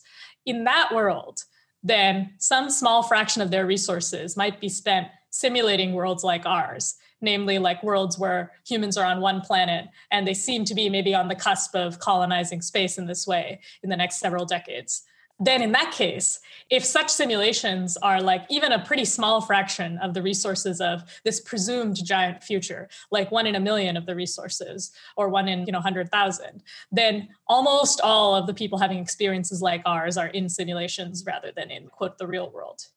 And the ratio of the value of like what we think of as the future and what we think of as the present is basically bounded by like one over the fraction of the resources in the future spent on simulations. So if they spent 0.1% of their resources on simulations, then like the ratio of the value of the future to the value of the present is at most a thousand. Hmm. Okay, so you could have different arguments in favor of the um, simulation argument. So one would just be say you would think it's very intuitively plausible that we could go out and create an enormous uh, like that we are going to go out and settle space and capture all this energy and have very lots of very fast computers and if we did that, it would be very plausible that we would simulate a time just like this very frequently, so that most of the people in a situation like the one in which we find ourselves are in simulations rather than kind of the original. I guess people call it the, the basement universe, the one that's the one that's originally not not not simulated. Another angle would be to say it's so suspicious that we look up at the sky and there's so many stars, so much space and matter that is being put to no use, and that it seems like we could just go and use it. That would have the extreme implication that we're at this very special time and we have this potential to have enormous impact over lots of other beings. That can't be right. So I want this debunking, I want a debunking explanation that makes the world seem more sensible. And that explanation is going to be that, well, for whatever reason, like even if I didn't think it was super plausible that future people would want to run a simulation of something as boring as this podcast, I'm gonna I'm gonna think that anyway, or I, I independently yeah. have a reason to think that that they that they are. Yeah. That seems right. I, I think like people have gotten there through both forks. I think I'm a little bit more on the side of like seeking a debunking explanation for what seems like this enormous amount of value lying on the table. And I also have some for myself of like, oh, what the Fermi paradox, like why aren't there aliens would also be something that either the doomsday argument or the simulation argument could debunk. I see. Yeah, that, that makes sense. Okay, so you're saying if it's so surprising that the universe seems barren of other life, even though we're here, the doomsday argument would say, well, we're not going to be here for long. So, and neither, neither, neither was anyone else. And the simulation argument would say, oh, it's because we're in the Truman Show and it's not a real sky. It's just a, it's a, it's a make believe sky that they've put up there to entertain us. Okay, I guess I think some people get off the boat with this a little bit because people start explaining why it is that future super civilizations, you know, potentially harvesting the energy from suns would want to run a simulation of what we're doing. And that starts to sound pretty kooky. Did you spend very much time thinking about the different rationales that people provide for why yeah. we would be here? I mean, so it kind of comes back to the to fanaticism a little bit and like how probabilities are weird and like Pascal's muggings are weird. Even if you think it's really unlikely, are you going to think it's like a 1 in 10 to the 40 chance if you previously thought there were 10 to the 40 persons in the big long-term future because if you're like if you're not willing to go there if you're if you're going to say it's a 1 in 10 million chance you've brought the ratio down for, of the future to the present from 10 to the 40 to 10 million right? So i think it's hard I, I, kind of share your skepticism of like why would people be simulating us? And i kind of in this project went down a long rabbit hole about why that might be. But I think the ultimate thing is that we came up with this argument, you know, like we could imagine ourselves simulating our past for whatever reason. We could imagine one in a billion of us being like crazy, like historical replicationists or whatever, like Civil War reenactments. And like it just takes like a pretty small fraction. And it's it's quite hard to say that my probability on non-trivial amounts of simulation is like anywhere in the range of one over the size of the future. And that's what it takes for the argument not to bite. I see. Okay, so some people might just get off the boat and say, I just don't want to engage in this sort of reasoning at all. This is this is too much for me, and I and so I'm not gonna like I'm not gonna use this style of reasoning. But I guess we're not we're not those people. So we have to answer the questions like how much how much does this deflate the expected size of the future? We have to do something about like, well, how likely is this kind of reasoning to be right? Is there some other very like similar-ish argument that we haven't yet thought of that would also demonstrate that we're in a simulation for some reason, or a reason that there would be lots of people in the situation that we're in that we haven't yet thought of. Or maybe there's a reason why they wouldn't do it, and so there won't be so many. But then it seems like your entire worldview hinges on this like wild speculation about this universe that you can't see and beings that you don't know, and like how many of you would they want? yeah, I mean, also like it, it's um, it also, I mean, it dampens the ratio of what you believe to be the long term future to what you believe to be the present by a lot. But it also furthermore implies that most of the like impacts of all your actions, long termist and near termist, are like to do with how you change the like resource intensivity of the simulation you're in and like what they would have used the resources for otherwise and stuff so you know it's it's kind of like the astronomical waste argument in the sense that it reframes all of your random actions as like only mattering in that they like impact the probability of getting to the long-term future but it just replaces probability of getting to the long-term future with whatever effects you have on the outside universe hmm. Okay, so how does this actually affect your estimates of what we ought to do? Is there any way of summarizing that? Or is this an area where you just kind of threw up your hands a bit? I guess my kind of take on this has been it should affect it somewhat, but I don't really understand exactly how. And it doesn't seem like it's such a strong argument that I'm going to stop doing what I was going to do before I encountered this argument. I'm basically in a, in a very similar place. I think I was at my like peak fanaticism of peak astronomical waste fanaticism before doing this project. And then after doing this project, I was like, well, you know, like I've kind of discovered my limits in terms of like where I get off the train to Crazy Town. And I'm just kind of like, I am going to be like living at the stop where I'm like, I take astronomical waste very seriously, take the idea of we're in like a critical period of existential risk very seriously. I'm probably going to spend most of my energies working on that, but just kind of like realize that there's a lot more out there in terms of like if you really have the goal to like take philosophy as a, as far as it goes, there's like more stops past me and I don't know where they lead. And um, infinite ethics is another good one here, like in terms of like finding a non-broken version of total utilitarianism that works in an infinitely sized world and like avoids these paradoxes. I don't know if that's possible. So I, I think I was just kind of like I was like kind of humbled by it, and I just like took a. St- I basically gave up on this project because I was like, I don't want to get this to a publishable state and like put in all the work it would take to like go down the rabbit hole enough to like come to like particular conclusions on its basis. But I do kind of have more empathy for people who had the intuition that the astronomical waste argument is really weird, which which I sort of also had that intuition. And then I was sort of like, I'm being silly. Like it's a really strong argument. And like you know I, i'm just being scope insensitive or something but actually one kind of like lesson here is just like assuming a big world allows for a lot of crazy things to happen and allows for a lot of sort of trippy questions to be raised and stuff and so it, it is in fact a very weird and bizarre argument that opens the door to a lot of other weird and bizarre arguments yeah i think I suppose I don't think of these arguments as crazy. I don't want to be like, this is crazy. I feel like I maybe stopped thinking about it not because it's too weird for me because I'm into plenty of weird stuff, but more just I couldn't really see how me analyzing this was going to like how this was going to shift my behavior or like how I was getting traction on this from a research point of view or from a practical point of view. I guess yeah, one one difference I feel is the kind of astronomical waste argument or the idea that oh the long term matters a lot because it could be very big, lots of people having really good lives. I feel like that cashes out in something that I can understand about how it might affect what I want to do. Whereas the simulation argument and I guess to some degree the the anthropics related uncertainties around the doomsday argument they just feel so slippery. And i'm just like i don't know where this leads and i'm not sure where i would even begin walking. And so it's very tempting i guess for me and i suppose many other people have probably done this as well encounter these arguments and just be like i kind of i kind of give up and i'm going to stop where the tractability ended for me. But i guess I, w- I would love it if someone else much smarter than me could figure out what this actually does imply for me in my life and then maybe i would take that seriously.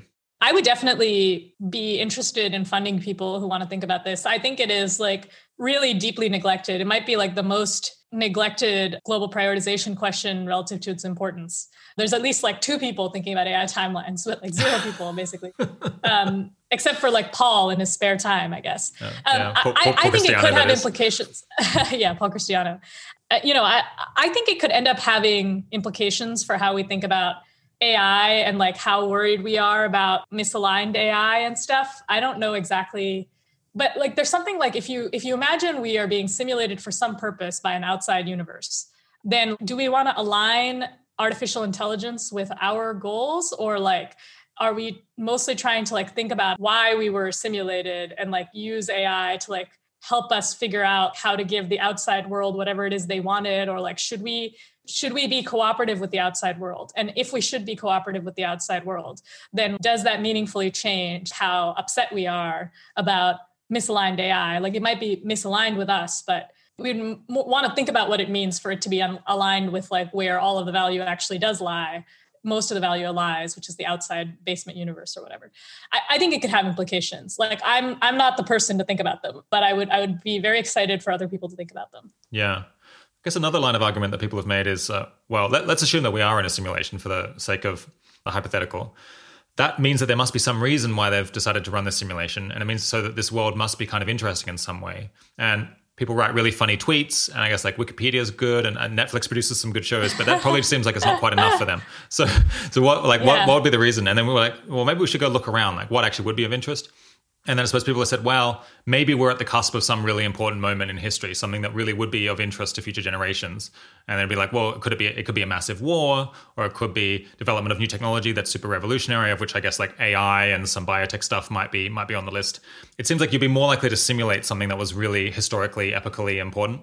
And so that's a reason to expect if we are in a simulation for it to be more interesting in some way. And then and then you can be like, well, what does that imply? and I don't know. Yeah. All right. So I guess we, we both find this interesting and slightly exasperating. I would be very happy for someone else to write papers that, that then would, would, would get us off the hook yes. for thinking about it anymore. Yes. I'm very excited about people. I mean, I think it's rare to find someone who has both the capacity and the like stamina or patience for this kind of thinking and so like i think it's like quite neglected and could be really high impact if you find yourself excited about it yeah all right. Well, we'll stick up links to the simulation argument paper and I guess a bunch of blog posts that flesh out possible possible consequences or possible things that we might infer from it uh, for people who want to go and explore that. Let's talk now about another whole area of research that you've been working on over the last two years, which has been this report called Forecasting Transformative AI with Biological Anchors. What was the goal of that project and why did it matter? Yeah, so this project came about because potential risks from advanced AI is a major open phil focus area. And one of the important considerations feeding into like how much we should be allocating to risks from AI versus you know other long-termist goals and also potentially how much we should be allocating to long-termism as a whole versus near-termism is sort of how urgent the problem of AI risk is and sort of how how soon is it on the horizon and, and like how much can we anticipate now and do things that we can expect will affect it without being washed out by like a whole bunch of stuff that happens in between. So like how soon really powerful AI systems are going to be developed is like an important strategic question within the long-termist worldview and sort of indirectly like an important question about how urgent the long-termist worldview as a whole is and therefore kind of how much weight it should get versus the near-termist worldview okay so the so the goal is kind of to try to figure out what's the likelihood of us having transformative ai by different dates i guess to figure out how urgent it is to try to make sure that that goes well because if it's not going to come for another 100 years then we can potentially punt that to, to another generation or another philanthropic organization to figure out in the future yeah and what was what was the approach that you took, and I guess how did it evolve over time?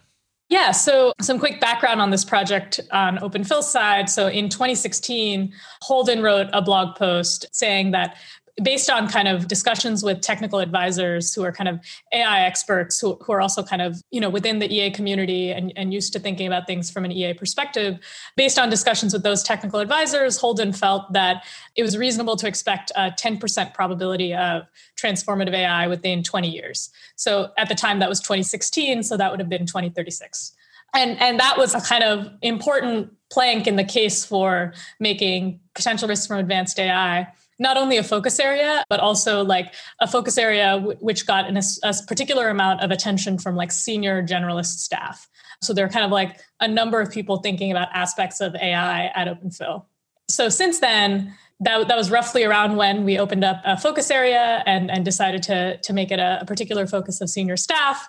We've been in that area for a few years now. And then in 2018, early 2019, we were kind of in the middle of this question of like, you know, we're hoping to expand to peak giving consistent with Cari and Dustin's goals to, to give away their fortune within their lifetime. And we want to know which broad worldviews and also which focus areas within the worldviews would be seeing most of that expansion. And so then the, the question became kind of more live again and more something we wanted to really nail down as opposed to kind of relying a bit more on deference and the kind of like earlier conversations Holden had. And so digging into AI timelines felt like basically the, the most urgent question on a list of empirical questions that could impact where budget went. When and how much. Because um, yeah, and potentially also like how we should broadly strategize about what we do with the money within the AI focus area because it kind of matters what tactics we we take what tactics pay off over what timescales matters for what we prioritize within that area all right. If I was a better person, I would uh, we would eat our greens before we had our dessert, and we would walk methodically through all of the all of the methodologies you've used and the various pros and cons before we got to any conclusions. But I'm not a, I'm not a patient person, so um, so, so we don't take forever to get there. Um, what were your bottom line conclusions about timelines in brief? Did you end up thinking transformative AI may come sooner or later, or maybe even that it's just like maybe maybe not even possible? Yeah, so I think the methodology I used is a little bit more robust for medians rather than either tail. So my median, I mean, I think depending on how I'm feeling in a particular day kind of ranges anywhere between 2050 and 2060 in terms of like, you know, I have this model and like there are some parameters I'm particularly angsty about. So that's like between 30 to 40 years from now. And, you know, I think that's like a quite extreme and and stressful and scary conclusion because i'm forecasting a date by which the world has been transformed so that i'm imagining a lot is happening between now and then a lot of wild stuff in 10 years a lot of wild stuff in 20 years if the if the median date is 35 years for uh, fully transformative ai hmm. And I guess it could also come sooner or could also come later. So there's uh, there's uncertainty, which I guess also might might make you nervous. Yeah. Is that sooner or later than than what you thought before you set out on this project? So the the probability by 2036 where Holden originally said at least 10%. I'm kind of like bouncing between 12% and 15%. So it's, it's definitely consistent with the at least 10% claim. With that said, the at least 10% claim was trying to like shade conservative. And I think the best guesses of a number of people at Open Phil were higher than the 12 to 15% that I'm that I landed on. And like my own best guess was more like, oh, maybe 20, maybe 25%. And so I think for me, it was sort of numerically an update toward longer timelines but it kind of also made it seem more real to me and made it seem like there was going to be a lot of stuff in between now and transformative AI. So, like emotionally, I'm maybe like a little bit more freaked out. Interesting. Okay. So your timelines moved out. So you thought maybe it will take a bit longer, but then it felt more concrete and less speculative and like a real thing that could really happen. And so you're like, oh, oh wow, this, uh, yeah. this actually really matters and it, it, more feels like there's there's quite high probabilities of some amount of powerful ai that could have like unpredictable consequences if not fully transformative or human level ai so there's something where like i think i was kind of previously thinking of ai as kind of like biosecurity which is like we're doing preparations now for like a sudden event that might or might not happen that could change the world in like this very discrete way. And that was like a one flavor of scary but like now i'm kind of thinking of ai much more viscerally as like this kind of onrushing tide. Ai is getting better and better. You can certainly do some stuff with ai maybe it'll take us all the way to transformative ai but it's kind of more relentless and more kind of like changing what the world looks like on the way there. And so that's a kind of a different flavor of scary. Yeah. So i guess you said that this is in a sense, an aggressive forecast. But from memory, the the big survey or the forecasting survey that they did of ML experts or AI research scientists a couple of years ago, I mean, it had people all the way from you know 2025 to 2100, or I guess and a few outliers beyond 2100. And so this is pretty consistent with that. It's just like, well, sometime in the next hundred years, and maybe like thirty or forty years sounds sounds uh, like like about the median estimate. So it's not out of line, I guess, with what some other people have said. Although you've thought about it a lot more. It's not wildly out of line with one interpretation of that survey. So that survey asked like several different questions. And like in my mind, the headline result of that survey is that the researchers were like quite inconsistent with themselves in terms of asking when AI can do all of the tasks a human can do leads to sooner timelines reported than asking when AI will be able to like, do AI research or like for, there were there were many particular tasks for which the timelines were substantially longer than the timeline for like all tasks. And so it depends on like what how you think the researchers would like net out if forced to reflect. Like i believe the median for the all tasks thing was like maybe it was 2060 or something like it was 50 years out or it was like a little bit longer than what i'm saying but you're right that it's not a lot longer. But then the medians for some of the other ones were more like 80 years for like particular tasks that you know the the researchers sort of survey implied would take longer than like just the all tasks question? Yeah. Although your threshold here is transformative ai which i guess is like a substantially bigger shift than just ai is able to do the tasks that humans can do. Or, or uh, a misunderstanding? Is this yeah, a higher I mean, it or low threshold yeah, so there, there's like a question of like what will happen to the world if we have AI that can do most of the tasks humans can do. And like we believe it'll be wild and it will lead to the world moving like much, much faster than it's currently moving. And like future technologies being discovered at a much more rapid pace, in part because AIs can be made to like run faster in subjective time than humans and in part because they have kind of other advantages like you know they, they can be arranged to have like really perfect memory like no sleep all that stuff and so, one disconnect is that I don't think that most of the people who answered that survey are imagining the consequences of AI that can solve most human tasks to be as radical as what we're imagining. So like what what we define as transformative AI is like, you know, in, in Holden's blog post, he defined it as AI that has like at least as profound an impact as the industrial revolution. And then in my report, I like have a sort of more quantified operationalization that's roughly AI that is the primary driver of like growth rates. The growth of the world economy is like 10 times faster than it is in 2020. So in 2020, the world economy is growing at like two to three percent per year. And that roughly is sort of like 25 to 30 years to double the economy. And so if you imagine growing 10 times faster, that's like two to three years to double the economy. And the reason we're sort of choosing that threshold, it's kind of an arbitrary threshold. But the idea is that once we are at that pace, there are probably like further speed ups in the future. And basically history is compressed when like growth is really fast. And so like once the world is doubling every two to three years, human plans and like human timescale actions become like dramatically less relevant to the world. And that's kind of like the threshold we're looking to forecast. So it feels to me as a casual observer that this field is moving really fast. I guess this year we've had GPT-3 and yeah, people are amazed at what they can do and now we got AlphaFold. Yeah. Did, did it feel a bit like by, by the time you finished this that things had moved on a bit? And uh, like, yeah, uh, two years is so I, long it, in the AI world. it definitely felt that way. And I, I definitely questioned like whether this sort of general approach of doing these like detailed forecasts and like careful investigations is like sustainable or reasonable. I think I had a bit more of an exaggerated sense of that. So like we were as we were writing the report, I I had like preliminary conclusions in mind in like early 2020 and I was working on like really getting things right and really nailing things before publishing. And then in the meantime, GPT-3 was published. And I think GPT-3 really caused a major shift in like a lot of academics views of timelines or like gut level views of timelines where like before like a lot of academics were fairly dismissive of gpt-2 but i saw like very little sort of dismissive attitude toward gpt-3 and a lot of people who just like straight up said on twitter like i thought AGI was like at least 50 years away, but now I think it's 10 years away.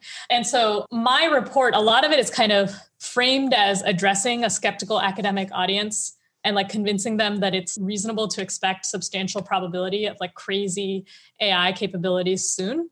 And like now at least at least some chunk of those people because of GPT-3 and other developments are just kind of like they kind of feel like it's belaboring the point. And they more want to argue with me from the other side you know? They like now think the timelines are much shorter than i think they are. And i have counter arguments to their views too but the whole orientation was kind of addressing an audience that like shifted some in between when i was writing it and when i got to publish it. Yeah I guess it's slightly satisfying in that where you have like some confirmation that maybe you were right. if they've already yeah, changed but, their know, mind. I wish I wish I had gotten it out and had a lot of people arguing with me that it could never happen. yeah. But you, you know, I, I think like it's not so much I feel like kind of salty about that or something, but it's not a big deal. And I think like I ultimately do think it's not fast enough yet that like at least if you're trying to be trying to be smart about it and trying to trying to be efficient like i think there's still plenty of room to do analysis like this yeah. How did this shift your attitude towards AI safety research? And I guess in the same vein, um, do you do anything differently in your life outside of work because of your expectation that AI may advance pretty pretty quickly and you know really change the world while you're still alive?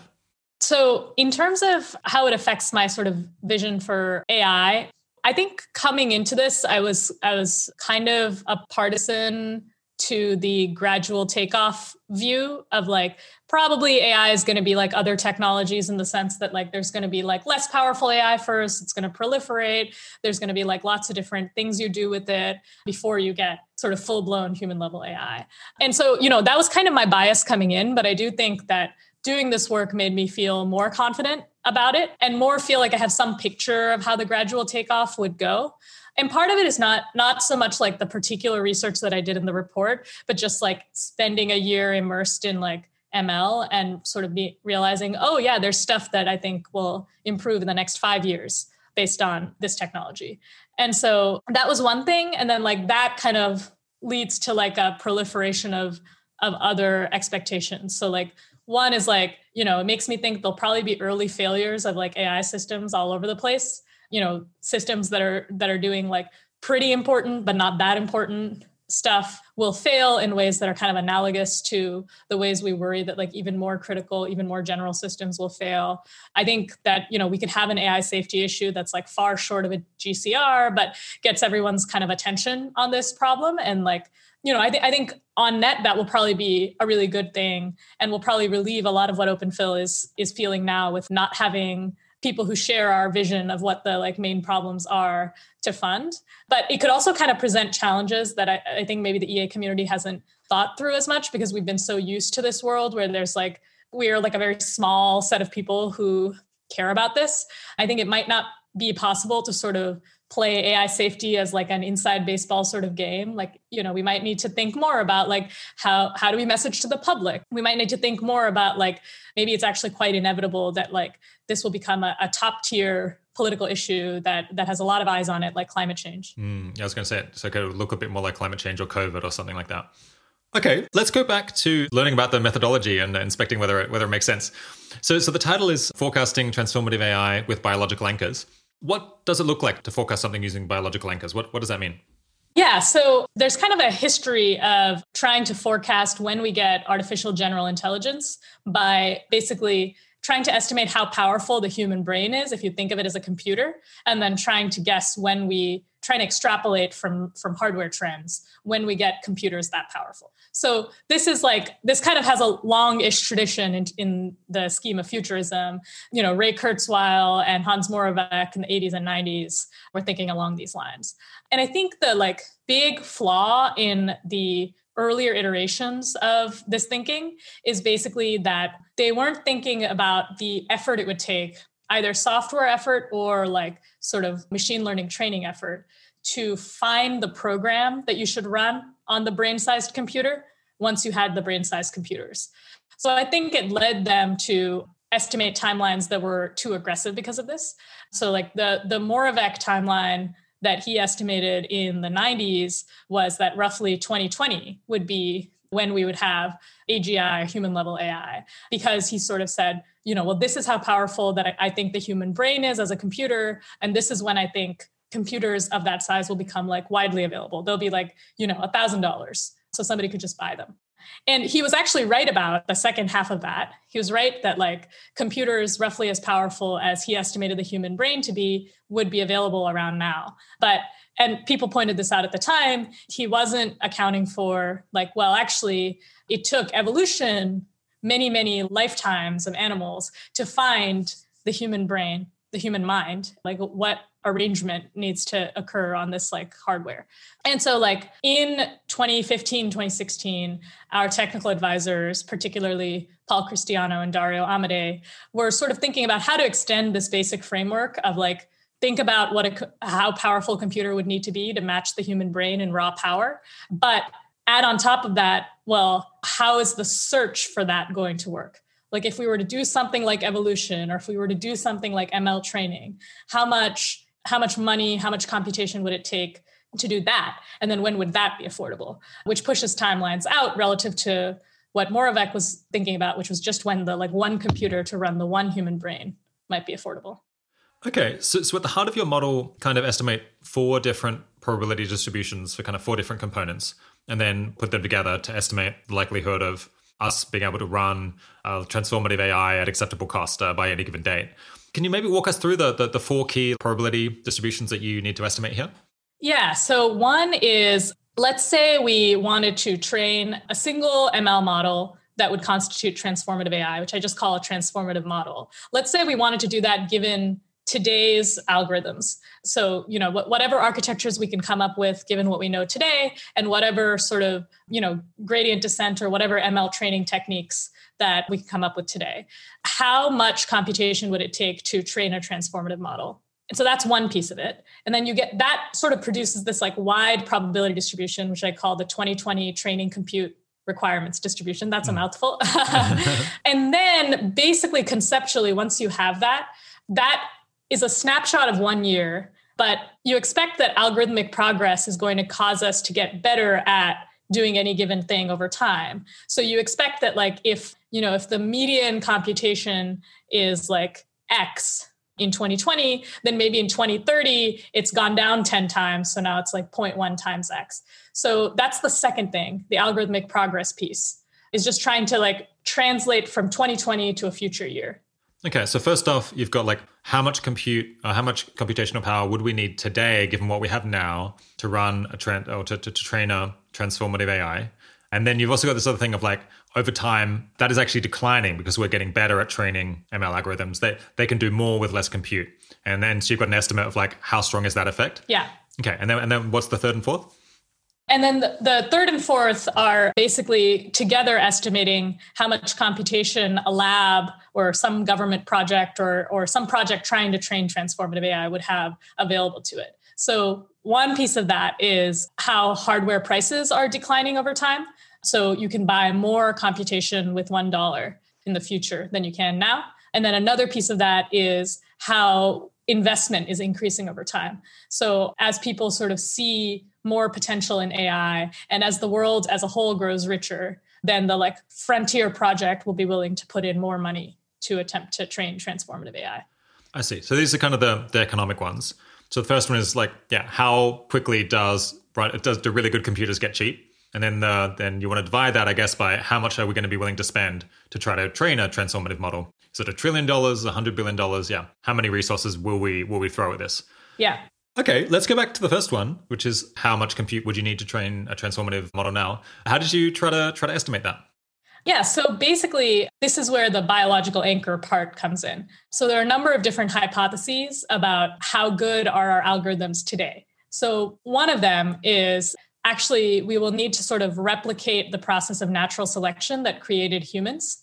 And we can think about how expensive it was for evolution to like lead to humans and then think about, you know, are our algorithms better than that or worse than that? and make some adjustment there and like generate that probability distribution.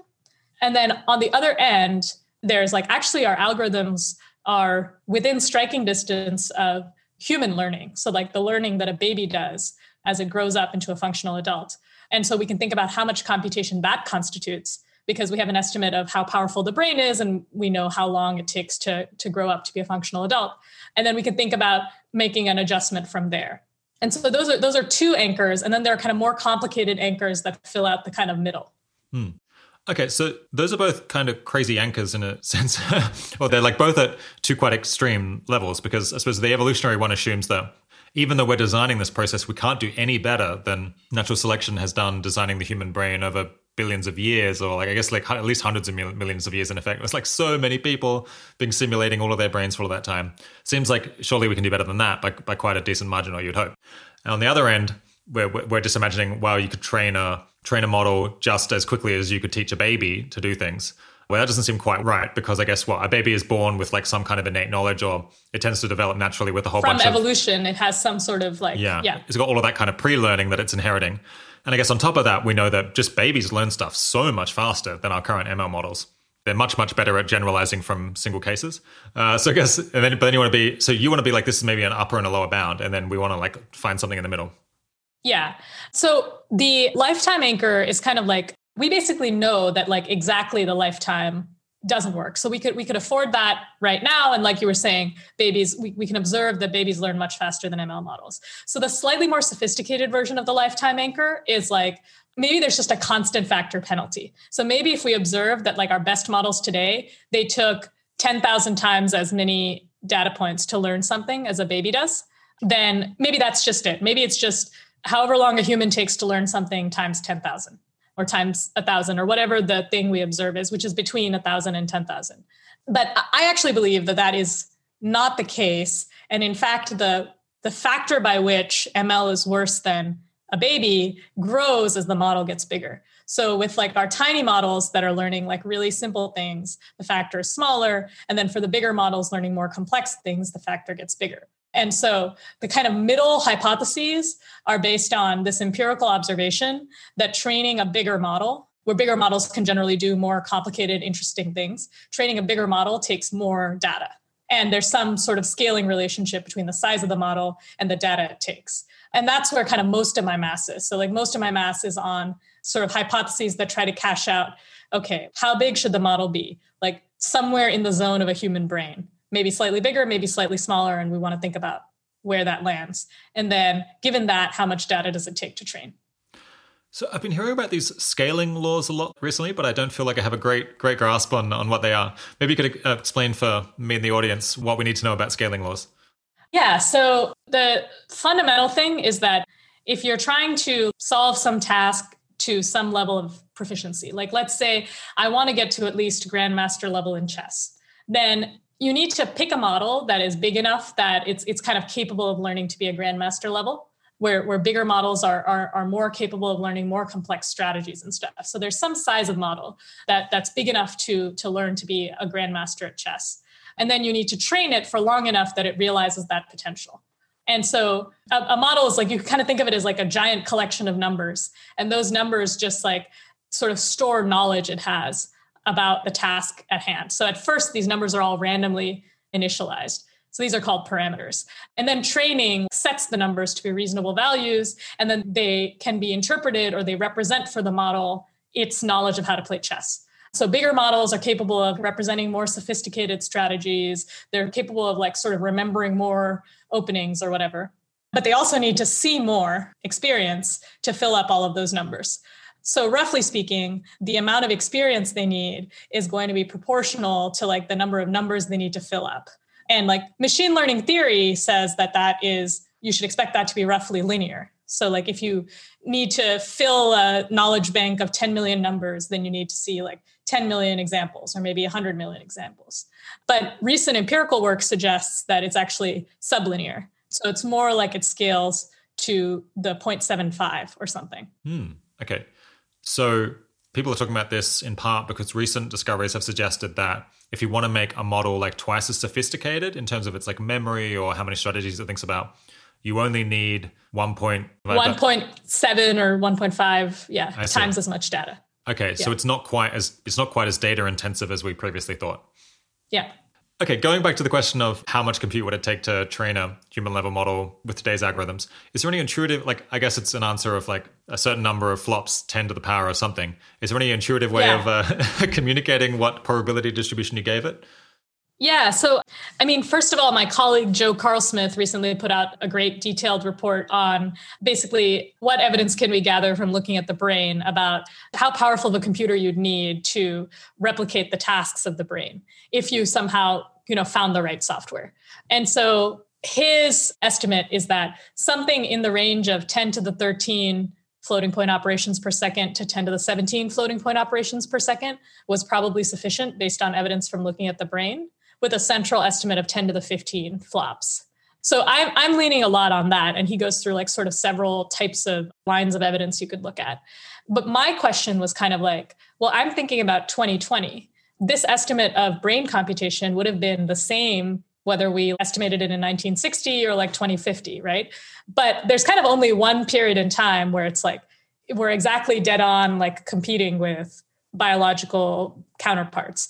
Before that, we'll be worse than the biological counterparts, and after that, we'll probably be better than the biological counterparts. And by we, you mean the machines we make? Yeah, yeah. like our our design versus evolution's design so we're not thinking about like how hard it was for us or evolution but just like once we design a product how much better or worse is it than the product evolution designed? That's analogous. So there i was just kind of trying to subjectively gauge this by looking at machine learning models we have today that are attempting to do something analogous to what creatures do. The, the one that we have the richest amount of data for is vision.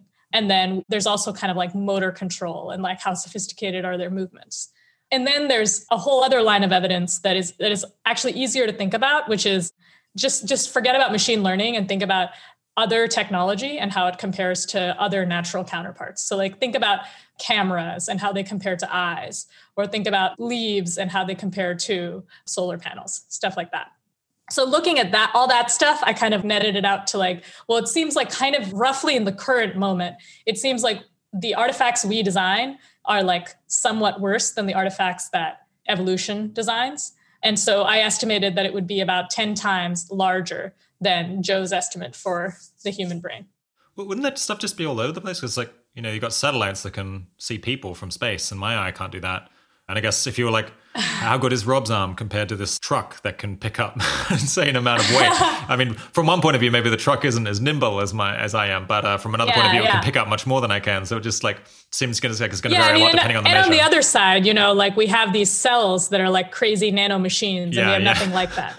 right. Um, so, like, so, I think what is it? Photovoltaic cells are actually more efficient than leaves, but they don't reproduce themselves from a seed, and so yeah, from one point of view, they're much more impressive. Right. So the basic answer is that you like so it is definitely really fuzzy. And you'll have people who will make the argument you made that like human technology is way cooler than nature. And you'll have people who make the argument I made that we're not anywhere in the ballpark. The way I try to think about it is like you want to look in those places where humans and nature have similar cost functions. So it actually mattered to them to get the benefit and the it actually mattered to them to avoid the cost. So often in this case, the cost is energy to run the thing because that is something humans care about because it costs money. And it's also something nature cares about because you need the animal to like be better at finding food in order to sustain like a more energy intensive thing. So like long-term transportation and like super heavy lifting is not something that conferred much of a fitness benefit to anything. And so it's kind of unfair to grade nature on that basis. I think it's actually like a little more fair to grade us for not getting nanotech but but it's still potentially kind of like we weren't in the game so to speak. So like there's something where it's like technology that humans are in the game of making that nature had a strong incentive to make because there was a strong fitness incentive to be good at it which i don't think is the case for like long distance travel and trucking and stuff. Okay. So you're saying us, us as engineers we take a big hit because nature has managed to produce like self-replicating tiny machines and we haven't done that yet. Uh, we're like it doesn't even seem like we're we're that close. And so at that we're quite a bit worse we are, yeah, we are better at these other things, like you know, weaponry, right? I think it would confer a, fi- a fitness advantage to to be as good at killing things as human machines are.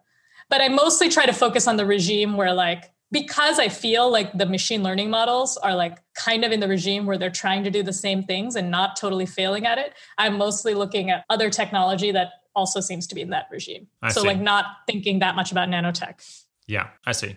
Okay, so it's like camera and eyes and photovoltaic cells and leaves and things like that. Yeah. Okay, let's push on to the uh, second component, which is how quickly our algorithms are getting better at learning and running with less compute over time. Yeah, how do you how do you estimate that very very broadly speaking, and what was the conclusion? Yeah, so broadly speaking, there, there are basically two papers I've seen on this. So, really, pretty small literature. One is Katja Grace's paper from 2013 called Algorithmic Progress in Six Domains. And then the other is a recent blog post from OpenAI called AI and Efficiency. And both of those are basically doing like a pretty similar thing for different tasks, which is they're asking like over successive years when there's like some benchmark, how much less computation did it take in future years to beat the previous state of the art? And so from that, they kind of found these trend lines where I believe like the trend line from AI and efficiency was like having every 16 months or maybe 13 months the amount of computation it takes to achieve the performance on ImageNet that was achieved in 2012. So like in 2012, there was this like big breakthrough year where image recognition models got a lot better. And then from there, we can ask how much more efficiently can we get that same level of performance? And then Katja Grace's paper looked at a lot more different tasks, but few of them were machine learning tasks. So she looked at like factoring numbers, um, and there were a bunch of other things. And so, and in that paper, it was kind of between, you know, 12 months and like two years or something. Is the halving time. Years is the halving, halving time. Yeah. And so I, I was just kind of like, okay, let's take that as a starting point. And then I shaded upward a little bit because transformative models like for all these tasks you achieve a benchmark and then you like work on making it better. So you have really strong feedback loops. But with transformative ai there's something that is like currently at an unachievable level of cost that's slowly coming down until we can meet it. And so it seems like it would be having time for that would be slightly longer because you're sort of working on these proxy tasks. And what you can actually work on and improve are benchmarks that you've already seen. But you you expect there's some translation between that and the ability to train a transformative model. Yeah. Okay so i guess this one shouldn't be massively uncertain at least in the past because it's kind of measurable in in, in theory maybe maybe some of the uncertainty comes in and like these trends keep continuing until they don't. And so projecting it forward is hard to say because yeah. like at some point, presumably we'll level off and we'll have like the best algorithm possible. And you can't get any better than that. So it'll be stuck. But we have no idea where that point's going to be or how fast we'll get there. So and I do assume a leveling off, but where I, I it's pretty arbitrary where I put it. Yeah. Okay, that makes sense. Let's move on to the next one, which I guess is probably going to be pretty familiar to everyone because it's kind of predicting Moore's law. Or I guess well, we used to have Moore's law, where it's uh, chips got what was it? They they halved in price every year or two or something. And, and recently things haven't been going as fast as that. But basically, you're just trying to project that issue of the the cost of an equivalently good computer chip over time. Yeah. And there, I think the biggest uncertainty, which I haven't looked into as much as I'd like, is not so much the speed of the halving, but where it caps off. Where I think there's a lot of work one could do in terms of thinking about the physical limits of different types of computing and what is actually like the best physically realizable sort of energy efficiency of computation. And I, I sort of instead did kind of an outside view thing where I was like, well, you know, over the last hundred years, or you know, over the last 70 years, we had 12 orders of magnitude of progress. So maybe over the next 80 years, we'll have half of that in log space. So like I just assumed we would have six orders magnitude of progress. It's not very thoroughly done. Okay. Remind me, so we had Moore's law ish, like roughly being followed for something like 40 years. And then the last 10 years, things have been noticeably slower than that. Is that because we were kind of approaching roughly the limit of what we can do given the current paradigm, given the current materials that we're using? Yeah, my understanding is that we're getting to the point where it's hard to make the transistors in the chips smaller without leading to issues with overheating and potentially even issues with they're like, you know, only a few atoms big at that point and that it's like, you know, there there might be like quantum effects that I don't understand very well.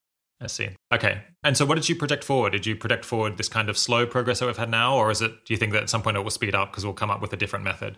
Yeah, so the most recent thing, like the jump from the previous state of the art machine learning chip to the most recent state of the art machine learning chip, which is the the previous was the V100 and the current is the A100, seemed to be bigger than the like slightly less recent 10-year trend you were talking about.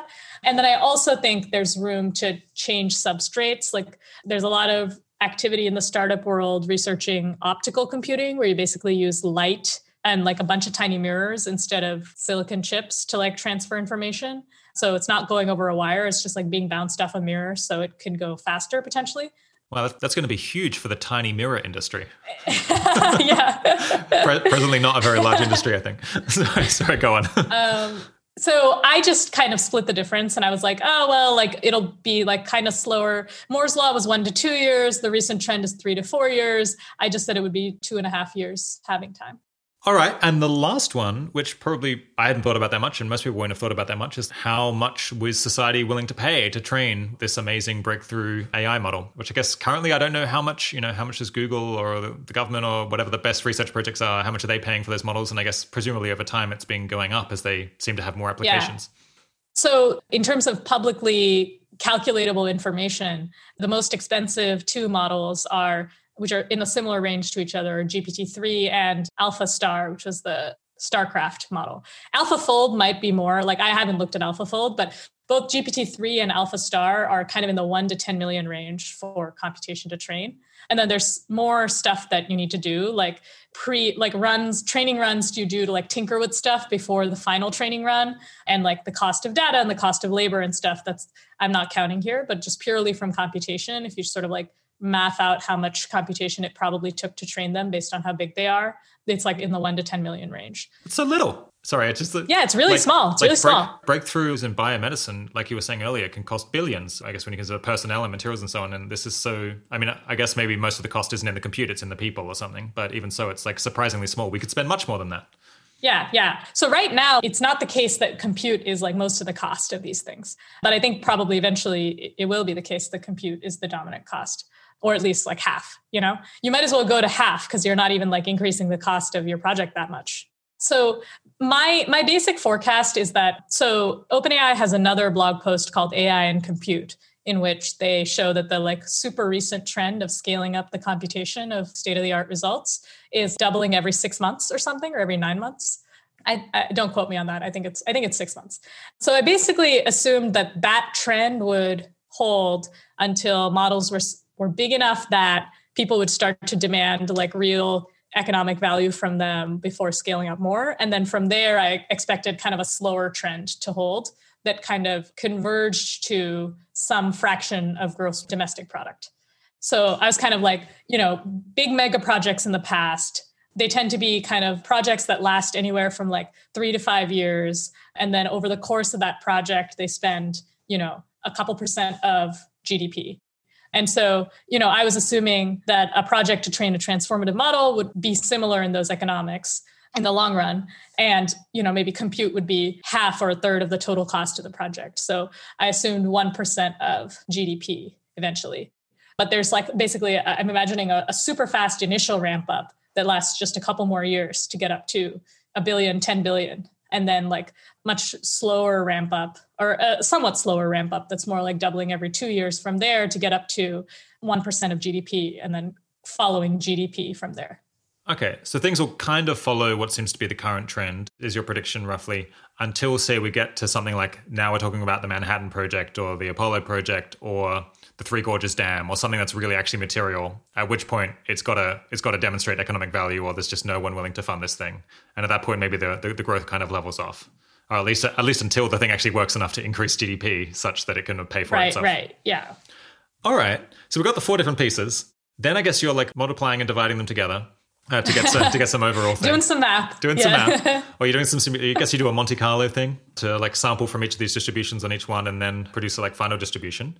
Yeah, so I actually I think that would be the right thing to do, but the only thing that I'm actually modeling out a full distribution of uncertainty for is the the first one, which is the biggest piece, the 2020 training computation requirements. And then the other ones I have point estimates or like point forecasts, and then I just do an aggressive and a conservative and a best guess for those. But but the sort of proper thing to do would be to have like to model out the uncertainty there too. Okay. It seems like, given that you're reasonably unsure about all of these, or there's reasonable uncertainty bounds, that the conclusion would be like massively uncertain because you're like kind of compounding the uncertainty at each stage. And yet, and yet, interestingly, the actual range of time estimate isn't. It's not from like now until ten thousand years. Like the, the amount of time isn't that wide. And I guess that's because some things are increasing enough, like exponentially, and so eventually, like it catches up within a reasonable time period, even in the pessimistic case. Is that is that what's going on? Yeah, I mean, so the computation requirements range is it's sort of very wide in one sense. It spans 20 orders of magnitude. But it's also not wide in another sense, in the sense that like we have spanned more than that range, or, or at least almost that range over the history of computing so far. So the real work is done by most of my probability mass is on something within the biological anchors as opposed to something astronomically larger than that and, th- and that's where the work is coming coming from. So it's like 20 orders of magnitude is a huge range, but between exponentially improving algorithms and exponentially increasing spending and exponentially decreasing hardware costs, you can like chew through that range over a matter of decades as opposed mm. to centuries. That makes sense. I guess I, I, saw. I think at one point you added in a kind of a. I'm trying to think a kludgy solution. Where you're like, and there's a 10 percent chance that I'm completely wrong about this, and in fact, like we don't get yeah. it. We don't get it anywhere near now. yeah, I do have that. Yeah. yeah. Which I guess I guess makes some sense. It's like maybe we're just totally misunderstanding how the brain works, and we got this all wrong. And yeah, yeah, trying to. I mean, to, maybe it's like nanotech, right? Where like you know all these other technologies, it seems like you can kind of talk quantitatively about how much worse human technology is than natural technology. But there's some stuff like nanotech where we're just like feels kind of silly to talk quantitatively about that. It just feels like we're not there. We don't we can't do the thing. So imagining that you look back in the future and think that this report got things pretty wrong, what's the most likely way that you would have gotten it pretty wrong uh, in either direction? Yeah, so I mean, I think there's more room to get it wrong in some sense in the direction that, you know, AI is like nowhere near where I think it is just because I, I assign substantial probability like pretty soon. So, like, you know, I could be off by a factor of two in that direction, and that would be scary and a big deal. But sort of like, why do I think it's like at all in this range? And could I be wrong there? I think a, a sort of classic response is just the move where you ask the question, like, given 2020 algorithms, how much compute would it take? even if you're allowing for it to be like way more than we can afford, that's just like not a fruitful intellectual move to make. And like the answer is just astronomical and there's no reason to think it's near the biological anchors. There's no reason to think we are our algorithms are as efficient as even evolution. And you know i, I don't think that it makes sense to assign uh, more than 50% probability to that claim the claim that it's just nowhere in the range mainly because the the range is is large enough that i don't really trust most people's intuitions even experts intuitions about what would definitely not be possible if we you know had 15 orders of magnitude more computation. That's not the kind of question that ai experts are trained to have expertise on. I have an intellectual style where i want to lean much more on an outside view like the biological anchors view or like some of the other views that Open Phil researchers have been looking into like just ignorance priors once we're talking about that kind of range one thing that I didn't get into when I was explaining the the center of the probability distribution which is like i said before it's sort of assuming like there's a model of a certain size it's somewhat bigger than the brain that would be enough to be transformative and you need some amount of data to train it. And then we have these scaling laws that say the number of samples or data points scales you know almost linearly but sort of sublinearly with model size.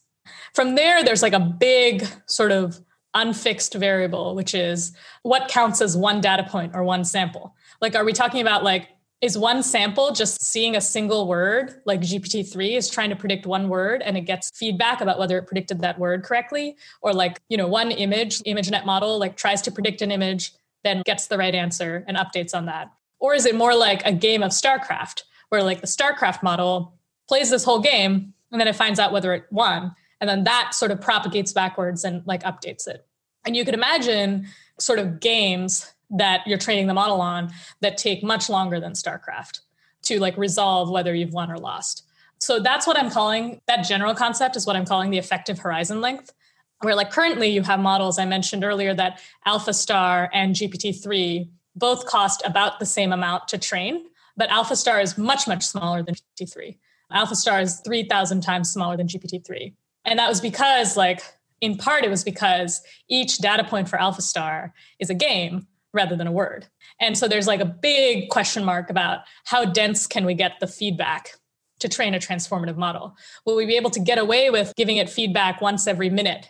And that's actually rich, useful feedback. Or are there some things that just need to play out over a longer period of time before we can tell whether, you know, a certain direction of change is good or not? Unfortunately, we, we got to move on. But I guess uh, this uh, this report is online for people who are interested to to learn more. We'll stick up a link to it and um, maybe also a presentation that explains what we just went through in a, in a bit more detail if people want to think about it and has has nice graphs.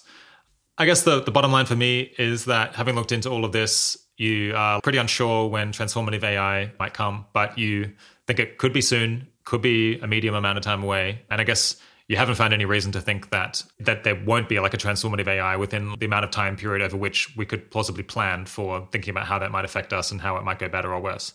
Yeah, I mean, I, I think I would I would frame it as like 12 to 15 percent by 2036, which was the kind of the original question, a median of 2055, and then you know 70 to 80 percent chance this century is how I would put the bottom line.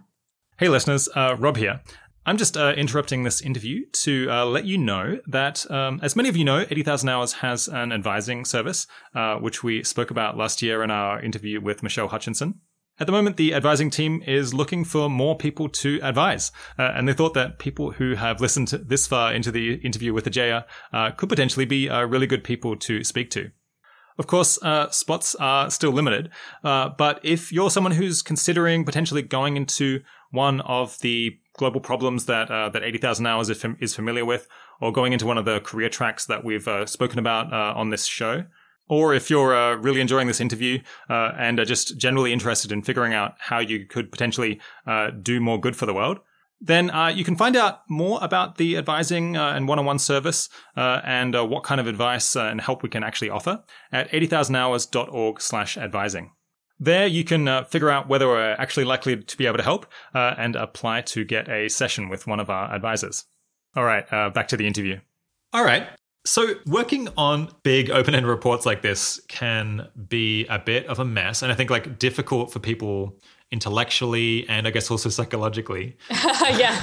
what What are the biggest challenges with this work? How do you think that uh, you almost got tripped up, or that other people tend to get tripped up? I mean, one thing that's really tough is like academic fields that have been around for a while have a sort of intuition or, or aesthetic that they pass on to like new members about what's like a unit of publishable work. Like it's sometimes called like a publon right? Like what kind of result is big enough and what kind of argument is compelling enough and complete enough that you can like package it into a paper and publish it? And i think with the work that we're trying to do partly because it's new and partly because of the kind of nature of the work itself it's much less clear what a publishable unit is or like when you're done. And you like almost always find yourself in a situation where like there's a lot more research you could do than you sort of assumed naively going in.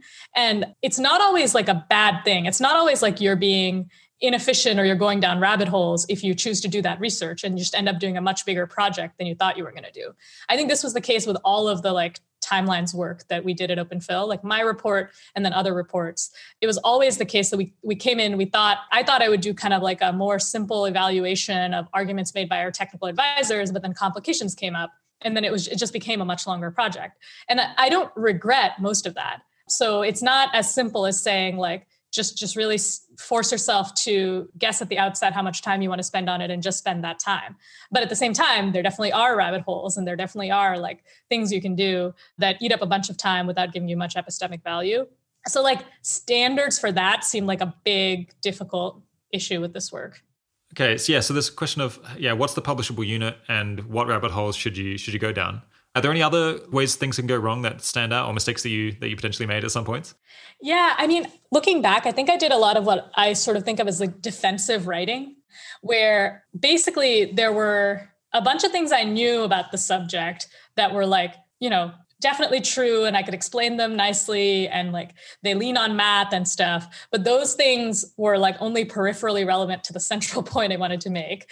And then there were a bunch of other things that were like hard and messy and mostly intuitions I had and like I didn't know how to formalize them, but they were doing most of the real work. One big example is that of the four things we talked about, the most important one by far is the 2020 computation requirements. Like, how much computation would it take to train transformative model if we had to do it today? But it was also the most nebulous and least defensible. So, like, I found myself wanting to spend more time on hardware forecasting, where I could say stuff that didn't sound stupid and and so like i you know as i sat down to write this big report after i had like a sort of internal draft. I had an internal draft all the way back in like November of 2019. And then I sat down to write the the like publishable draft and I was like, okay, I'll clean up this internal draft. But I just like found myself being pulled to writing things like knowing that like fancy ML people would read this.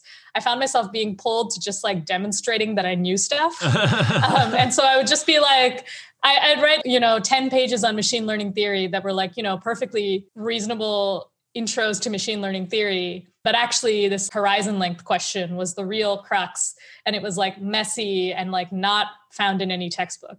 And so i had to like do a lot to curb my instinct to defensive writing and my instinct to like put stuff in there just because i wanted to like dilute the like crazy speculative stuff with a lot of facts and like show people that i knew what i was talking about.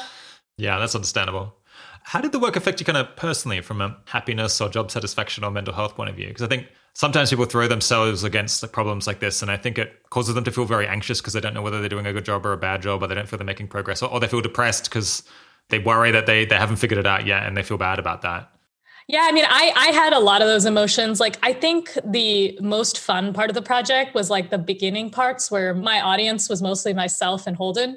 And I was like reading these arguments that our technical advisors made and basically just like finding issues with them and like explaining what I learned. And that's just a very fun way to be. You're sort of like you you have something you can bite onto and react to and then you're like pulling stuff out of it and like restating it and finding issues with it it's much more rewarding for me than like you're looking at a blank page and you have to you're no longer writing something in response to somebody else you have to just like lay it all out for somebody who has no idea what you're talking about and so I was starting writing this final draft, uh, the, da- the draft that eventually became the thing posted on LessWrong in January of 2020. And I gave myself a deadline of March 9th to write it all. and in fact, I spent most of January and half of February really stressed out about how I would even frame the model. And a lot of the stuff we were talking about, about like there are these four parts. And then the first part is like, if we had to do it today, how much computation would it take to train? All of that came out of this angsty phase where before I was just like, you know, how much computation does it take to train TAI? And like, when will we get that? But that had this important conceptual flaw that I ended up spending a lot of time on, which is like, no, that number is different in different years because of algorithmic progress. And so, like, I was trying to force myself to just write down what I thought I knew. But I had like a long period of being like, this is, you know, this is bad. Like, people will look at this, and if, if they're kind of exacting, rigorous people, they will be like, this doesn't make sense. There's no such thing as the amount of computation to train a transformative model. And I was very hung up on that kind of stuff. And I think sometimes it's great to be hung up on that kind of stuff. And in particular, I think my report is stronger because I was hung up on that particular thing. But sometimes it's just like, you know, you're like killing yourself over something. You should just say, this is kind of a vague, fuzzy notion, but you know what I mean. And it's just like so hard to figure out when to do one versus the other.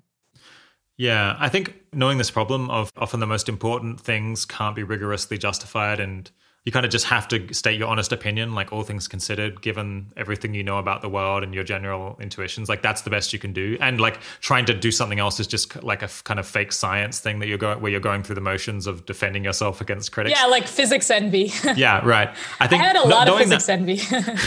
yeah, I, I'm just like more indignant about that now. I'm just like, look, I, I think this, you don't necessarily have to agree with me, but I'm just going to like give you my number and I'm not going to feel bad about it at yeah. all. And I won't feel bad if you don't agree because this is just, this unfortunately is the state of the art process that we have for estimating this one is just to like say what we think. I mean, so sometimes you can do better, but sometimes you really are pretty stuck. Yeah.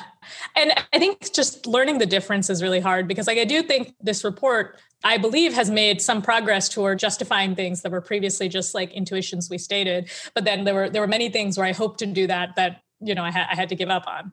I think also doing a report that is trying to get a get to a number on like an important decision relevant question is like a ton of pressure because like you can be like really good at laying out the arguments and like finding all the considerations and stuff but like your brain might not be weighing them right.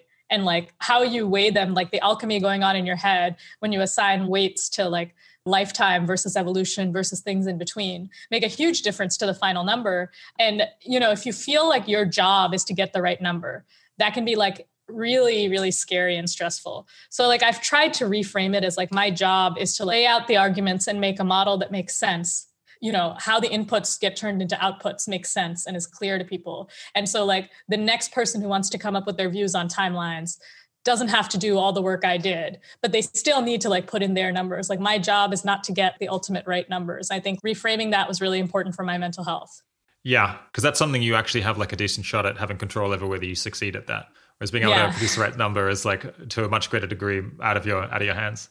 All right, another part of this, I guess this is a big, big mood shift here, but uh, another part of the uh, project of trying to figure out how OpenPhil should uh, disperse its money is trying to think, well, should it be giving away more now, or should we be holding onto our money to give it away at some at some future time when perhaps we'll have other opportunities that could be better or worse? And I guess uh, you guys call this the the last dollar project. Can you tell us a bit about that?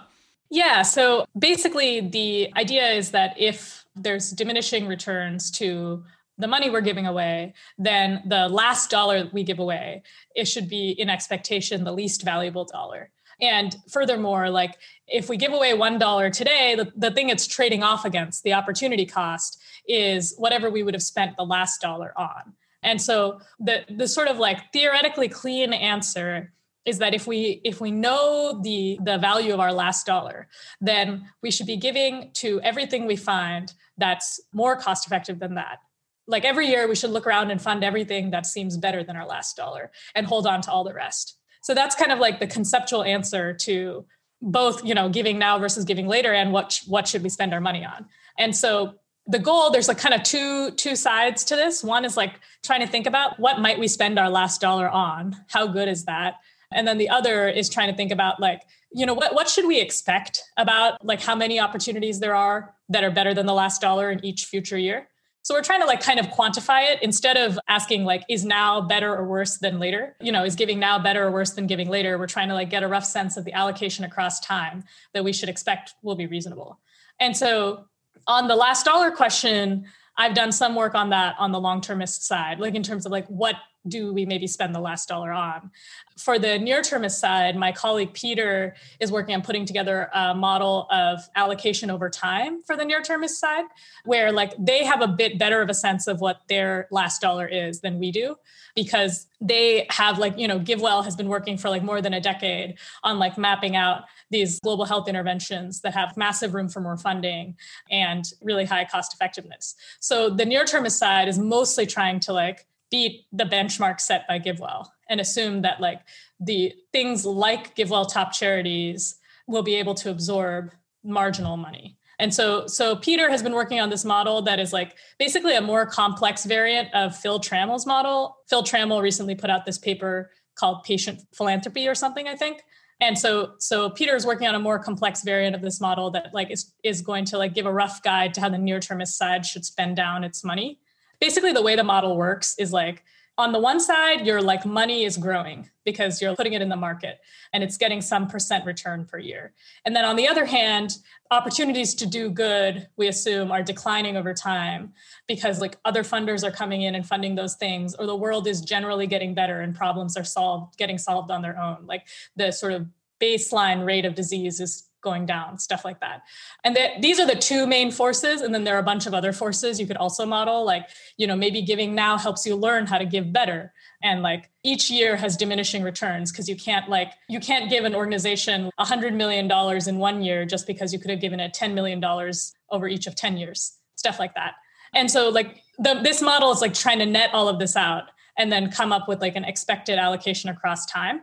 And like basically because all of the individual parameters are constant growth or decay. So there's like a percent that your money is growing every year. And then there's like a percent that you're assuming opportunities are declining every year. It spits out basically you should give out a constant fraction of your money every year. You should expect to give out a constant fraction. And that constant fraction could be zero because you should sort of save indefinitely if the parameters shake out that way. Or it could be very high such that you're essentially trying to spend down as fast as possible.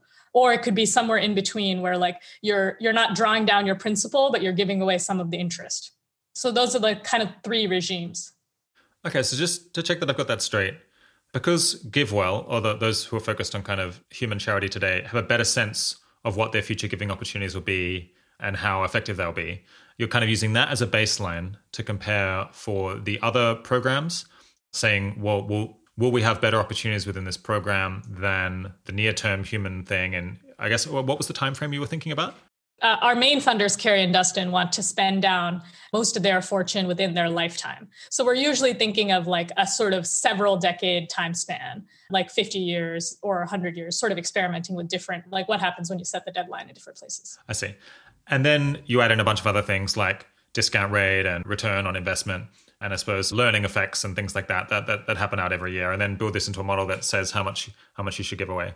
How much of the decision comes down to just this really difficult empirical question, where be you, like the factory farming program and the biosecurity folks have to say, well, how good will the opportunities in this area be in 40 years' time, which seems really hard to answer. Yeah. So I don't know as much about the animal inclusive near-termist worldview but roughly speaking i would say the human-centric near-termist worldview gets more juice out of doing a model like this that recommends some percent you should expect to give away each year. And they still have to do a bunch of empirical work to like find the actual opportunities that meet that bar but they're able to sort of look ahead and be like okay we need to prepare to like give X percent because like our model says like that should be roughly optimal based on what we believe. We still need to like empirically find those opportunities and we might end up finding more or less than that.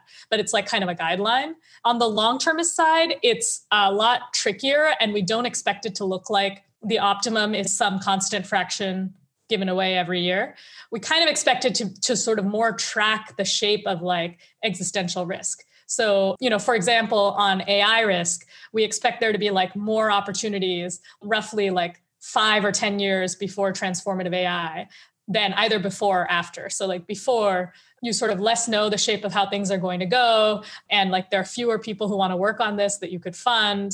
And your sort of impacts could be washed out by things that happen in the future. And then after that point, it might be something that like there's a ton of money in the space. And so, like, your your dollars are like less leveraged. So we're imagining there's some window before transformative AI where we'll be spending a lot more than we'd be spending before or after that window. Yeah. Okay, so it seems like build this big model, but I suppose Cari and Dustin they want to spend down all the money before they die. And I guess assuming they live a normal human lifespan, we're talking we've maybe got 50 years to play with or something like that. In a sense, there's not that much flexibility. And you also have to just think about how quickly could you plausibly scale your ability to find really good grant opportunities. That's also slightly uh, potentially a, a bottleneck at the moment. So, in fact, like how much does this influence your decisions, or are, are you in practice bound by other constraints that, in fact, are doing most of the work? Yeah, so I, I, think again, it's a little bit different on the near termist versus the long termist side. So, on the long termist side, we're not building out much of an allocation over time model. We're mostly just focused on the question of how good is the last dollar. And we're in a regime where, like, we are finding substantially fewer giving opportunities than we would like to be because these fields are small. And so, we want to be funding basically everything that's better than that last dollar. And then on the near termist side, I think, like I said before, there there's more guidance.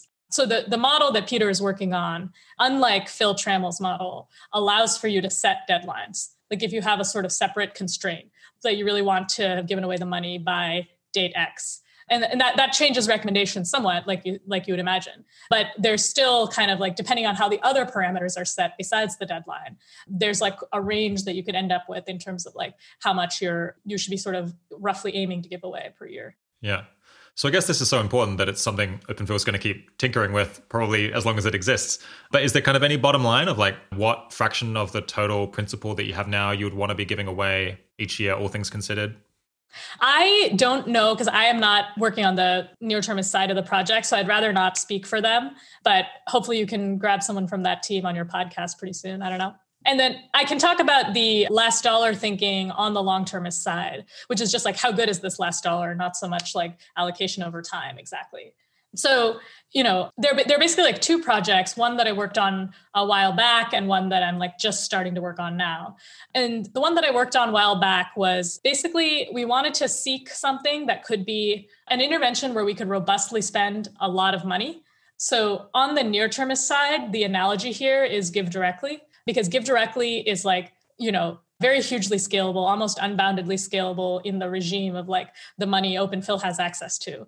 We expect there to be like roughly linear returns because as you're giving cash transfers to extremely poor people, there's such a large number of extremely poor people at roughly the same level of income that you're not really hitting diminishing returns until you're giving away substantially more than Open OpenPhil could afford to give away anyway.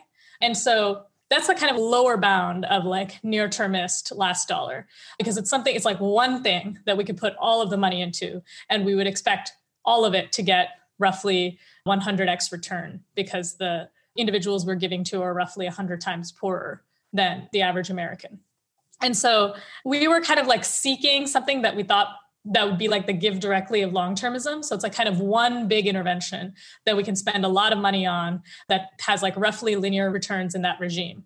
And the goal here was just to like kind of demonstrate that if we really wanted to, the long termist worldview could find things to spend money on, because that is like a big question in terms of long termist worldview, and that it would be like a sort of reasonable return on investment. And that we think we could do better than this, but like, you know, that this GiveDirectly of long termism is at least reasonable.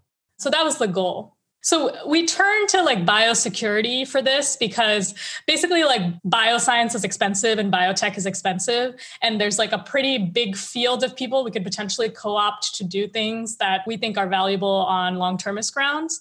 I mean, there's not so much not so much in AI and other other sort of causes sort of are like less expensive to just do things in because they're more kind of like thinking about stuff.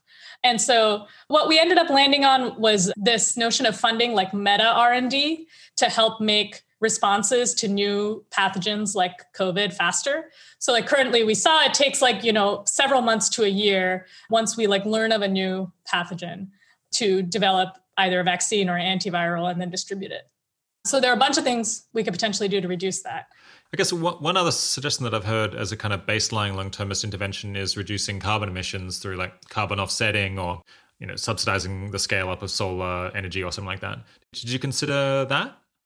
So we looked into climate change from a long-termist perspective a while back. We didn't do a super deep investigation, but like Toby says in his in his recent book, The Precipice, we felt that it was substantially less good on a long-termist perspective than the big two that we focus on, which is AI and biosecurity. So we we kind of wanted a lower bound here, but we also wanted to we basically wanted to find the the biggest thing that was still kind of low uncertainty in terms of our ability to spend the money because the big questions on AI are like, do we even find anything to give the money to, given the field is so small? Yeah. Okay, carry on. So the we're looking at meta R and D to make responses to new pathogens faster. So like currently, it takes several months. We thought like you know spending a lot of money on a lot of different fronts could bring it down to like a month or a few weeks in terms of like the calendar time from new virus comes on the scene to we have a vaccine or an antiviral and we're starting to roll it out.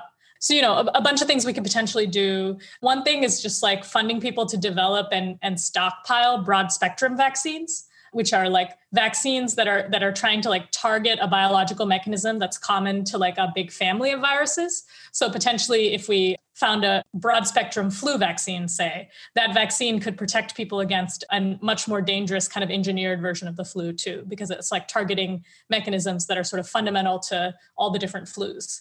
And you could imagine like funding tools for like rapid on-site detection. Like you know as soon as one person gets the virus you can just like you know go on site you can sequence it really quickly you can like map out its protein structure maybe with something like alphafold and then you sort of come up with guesses about what molecules will like bind well to the molecules on the pathogen. So you cut out some of the trial and error in drug development. So stuff like this that we were imagining funding and there's a lot we could potentially fund especially with the manufacture and stockpile of vaccines. So this was this was why we were sort of like hoping it could be kind of like a GiveDirectly of long-termism type thing. And so with that the basic structure of the cost effectiveness estimate was like we expect that eventually as civilization becomes more technologically mature we will have this ability to kind of like rapidly detect and prevent diseases. But we're kind of moving that forward in time by like funding the field and like beefing it up earlier. You know we can move forward in time by several months or a year the point at which we have the like mature technology as opposed to the current technology. And then like we would basically cut into some chunk of the x risk in that window that we moved it forward. So like if in 2041 we would have had this ability and we caused it so that it happened in 2040 instead then there's some fraction of like one year worth of bio x risk that's reduced. Okay that makes sense. So what kind of conclusions has this, has this led to, if anything, about whether you should kind of spend down the resources faster or slower? Making this comparison, I guess, to funding this kind of meta science uh, decades decades in the future. Yeah, so this estimate is roughly 200 trillion per world saved in expectation. So, you know, it's it's actually like billions of dollars for some small fraction of the world saved and dividing that out gets you to 200 trillion dollars per world saved. This is quite good in the scheme of things because it's like, you know, less than 2 years worth of gross world product. So like it's like everyone in the world working together on this one problem for like 18 months to save the world. So you know that's that's quite good in some sort of like cosmic sense, right? Because it would be worth like you know decades of gross world product to to save the world potentially. But you know we were aiming for this to be conservative because like likely we would spread across multiple long-termist focus areas instead of just biosecurity. And ai risk is something that we think has like a currently higher cost effectiveness. So it didn't necessarily cause us to like change how we're expecting to spend down in the immediate term just because we're still in the regime where like we're trying to find grantees that are on target with what we want to fund and are focusing on existential risk as opposed to other problems. And so that's a huge bottleneck to getting money out the door and it still is. So it wasn't like we were in a position where we were spending a lot and we realized, oh, you know, actually the last dollar is good, so we should cut back or save. Like we weren't in that regime and we knew we weren't. But the goal of this project was just to kind of reduce uncertainty on whether we could, like, say the long termist bucket had all of the money. Could it actually spend that? Like we felt much more confident that if we gave all the money to the near termist side, they could spend it on stuff that broadly seemed quite good and not like a Pascal's mugging. And we wanted to see what would happen if all the money had gone to the long termist side. It's like you were saying earlier, you know, if a worldview is just getting like zero marginal return on its own perspective from like getting twice as much more money, then it just seems like intuitively a lot less appealing to give that worldview more money. So, like, that was the main goal of this project. I guess basically, like you guys are going to keep researching this, and I suppose that eventually at some point, though, it'll be like a publication that will like lay this out. Or... Yeah, yeah. So I mean, it might not be this particular thing. the The last dollar question, and to a lesser extent, the allocation over time question, is just one that's always on our minds. And so, like the more recent work that I've been doing ties into the AI timelines work. It's trying to do like a last dollar cost effectiveness estimate, but it's less trying to look for the GiveDirectly of long termism. So it's like one big expensive intervention and more trying to think about like, you know, 10 interventions that could each take a tenth of the money and trying to be more like a best guess for like what we actually spend the bulk of it on and focused on AI as opposed to biosecurity in this case. Does OpenPhil kind of keep track of the most important disagreements that different staff members have with one another. I'm just imagining presumably people have views that are all kind of all over the shop on on this issue and potentially other ones as well. And uh, I guess I could imagine you guys have you're the sort of people would have a huge spreadsheet yeah. of all, track all of these things and then take the median or the harmonic mean or I don't know. yeah, the harmonic mean. I don't even so, know what that is. Sorry, go on. so you know, like I wish that we sort of more had the capacity to do this. I think GiveWell does this a lot. So, like, you know, GiveWell every year they have their charity recommendations, and there are these like thorny questions of values and like how to interpret ambiguous research. And like, you know, there's like 10 researchers in a room arguing about them. And then they put out a spreadsheet that has like columns for like all t- 10 individuals and like their disagreements. And GiveWell usually reports the median we don't really have that kind of system for most things just because open phil is significantly more siloed and we're sort of spread out over more like quite diverse topics. So there and there are only like a couple of people who who have their head in like each of these topics at a time. So like you know with with ai timelines there are like three or four people that have been like have their head at least somewhat in that. And only two of those people say are like really deeply in it. And similarly with biosecurity there are only two or three people who think about it and only like one person who's like really deeply in it. And so there's a lot more deference going on across major areas than would be ideal if we had more staff and like more of the ability to give the GiveWell treatment to each thing. And so like you know within a particular area when it's important and there's like kind of a largish number of people with some some amount of expertise. We try to sort of get polls and get estimates from a lot of different people. So you know one area where we're able to do this more because we have kind of more people who think about it is with respect to the ea community. So we are experimenting with having more voices in like grant making decisions within the ea community.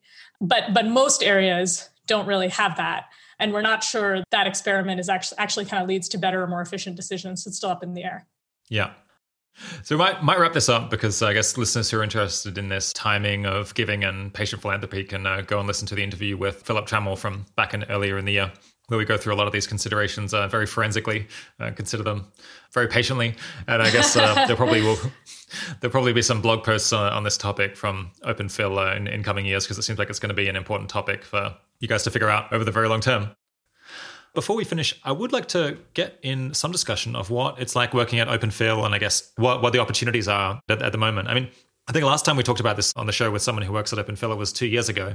And since then, I know the organization has grown pretty substantially. So maybe that has shifted the culture and uh, what it's like to be there. So, yeah, how have things changed over the last couple of years? I guess you've been there for four. Yeah, so I think, I mean, unfortunately, I think we started off, I would say, on a trajectory to being much more collaborative, and then COVID happened. but um, you know, I I like having, particularly now, the recent wave of hiring was a lot of generalist hires, and I think that now there's like kind of more of a critical mass of generalists at Open Phil than there was before. Before, I think there were only a few. Now they're kind of more like 10 ish people. And it's nice because there's more, there's a lot more fluidity on what those people work on. And so, like, a lot more opportunities for sort of casual one off collaboration than there is between the program staff with each other or the generalists with the program staff. So, like a lot of the feeling of collaboration and like teaminess and collegiality is partly driven by like, does each part of this super siloed organization have its own critical mass? And I feel like the answer is no for most parts of the organization. But recently, the generalist sort of group of people, both on the long termist and near termist side together, have like kind of more people, more opportunities for like ideas to bounce and like collaborations that make sense than there were before. And I'm hoping like as we get bigger and as each part gets bigger, that'll be more and more true. I guess as as organizations become bigger, things tend to become a bit more like organized and standardized and bureaucratized which has its has its good sides. It also has its bad sides. Uh, has that been the case with OpenPhil as well, or is it are there like sufficient number of small cells that actually it still feels like a small organization? Yeah. So I think a lot of my day to day feels like a pretty small organization still. But even even in a pretty siloed organization, there are some things that's important to hammer out as we get to the scale we're at, which is like 45 ish people and like beyond. So, you know, we're working actively on making open phil more professionalized in the sense of like, especially sort of clearer standards for performance and promotion and like fairer compensation across the different areas. So, like, you know, what does it mean to be a program associate in farm animal welfare versus effective altruism versus, you know, science or criminal justice reform? These like focus areas have like different needs and like different ways they operate within their fields but we still want it to be fair that if you are like a senior program associate and you look around and you're wondering you know why why is this other person a program officer instead of a senior program associate or why is this other person a program associate instead of a senior program associate you don't want it to be the case that people can look to the left and look to the right and see people doing their same job or they, what they feel like is their same job, but are sort of compensated differently for that. So thinking thinking carefully about that is like one of the things we're aiming to do over the next year or two. What do you like and dislike most about your job? Yeah, I mean, I think likes are that obviously the mission and like I think my colleagues are just incredibly thoughtful and like kind people that I feel like super value aligned with and that's awesome. And then dislikes, it comes back to the thing I was saying about it's a pretty siloed organization. So like each each particular team is quite small. And then within each team people are spread thin. So there's like one person thinking about timelines and there's one person thinking about biosecurity. And it, it means that the collaboration you can get from your colleagues and even the sort of feeling of team and the encouragement you can get from your colleagues is more limited because they don't have their head in what you're up to and it's very hard for them to get their head in what you're up to. And so people often don't find that people read their reports that they worked really hard on as much as they would like except for their manager or like a small sort of set of decision makers who are like looking to read that thing. And so i think that can be kind of disheartening. And then in terms of like my particular job i mean all the stuff i was saying is very stressful putting together this report in a lot of ways that we were talking about earlier. And, and just feeling feeling responsible for coming to a bottom line number without a lot of like feedback or a lot of like diffusion of responsibility that comes from like a bunch of people putting in the numbers and like that seems particularly harsh. That, that's quite stressful. Um, and it's quite stressful to to basically be doing the kind of work where you are just like inevitably going to miss your deadlines a bunch. Like you're inevitably going to think i know what i'm talking about. I'm going to write it down. But like actually you didn't and you aren't. And like you're going to have to push and you're going to have to push like many times over that can be disheartening. But I think just being aware of the dynamic has been helpful for me.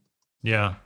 From memory, when OpenPhil was hiring uh, a couple of years ago, I think like a thousand people applied for for a bunch of jobs, and then ten people got trials, and something like five people actually got hired. So, like, those are hush odds. is, is there anything you can say to people who, I guess, either don't think that it's plausible they'll get hired by OpenPhil and maybe are a bit disappointed by that, or you know have applied and maybe didn't didn't manage to get a trial? Yeah, I mean, I guess my my first thought is that you know OpenPhil is not people's only opportunity to do good. Even doing generalist research of the kind that I think OpenPhil does a lot of, there are a lot of. I mean, especially for that kind of research, I think it's a blessing and a curse. But you just need like a desk and a computer to do it.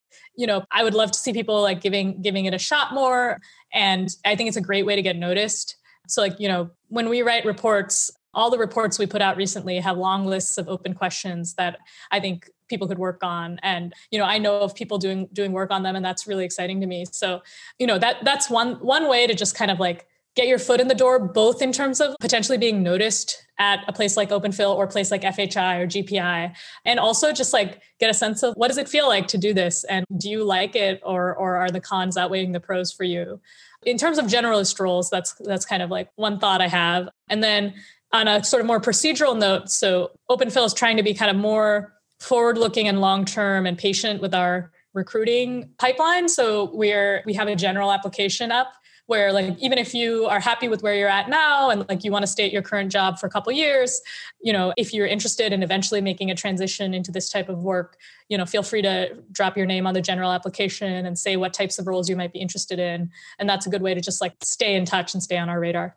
Yeah because one thing I always, uh, very often say to people who are, I guess, disappointed when they applied for a job and they and they haven't gotten it is just that it's very natural to kind of take that as a personal insult, you, like you've somehow been like jilted because you weren't good enough. But very often, the most important thing is the fit between the person and the role and the organization, the people they'll be working with, and what they know and that, that stuff can just be like extremely specific. I mean, there are brilliant, incredibly smart people out there who just like aren't a good fit for working at OpenPhil, and that's like, and that's totally, no dump yeah. on them. it's that, yeah, they, they, should be doing something else where they're just more likely to, to flourish because OpenPhil has this very particular culture, which I guess, as we've just heard, is uh, challenging in some ways. It's like it's not all uh, a bed of a bed of roses. There's also ways in which it's like it's it's it's it's challenging work, like intellectually and uh, and emotionally. And yeah, I mean, emotionally, I think the emotional element is like really big there. Like, I think it's a certain disposition of like the cocktail of like being arrogant enough and weird enough to think that you could answer these big questions, but also being sort of, you know, finicky enough and particular enough about like dotting I's and crossing T's that you can kind of like make those weird areas just one notch more rigorous than they were before, but mm. not 10 notches because yeah. otherwise you're going to be working on it for 20 years.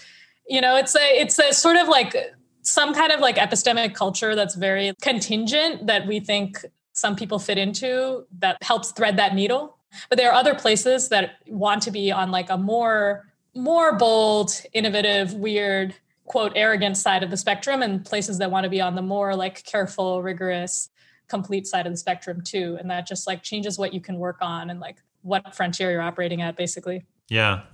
So I think you were just about to say this earlier, but I guess for listeners who, who do think that this sounds like something that they would be interested in, where they, they do have the right level of attention to detail and persistence, and uh, but but not but not too much persistence.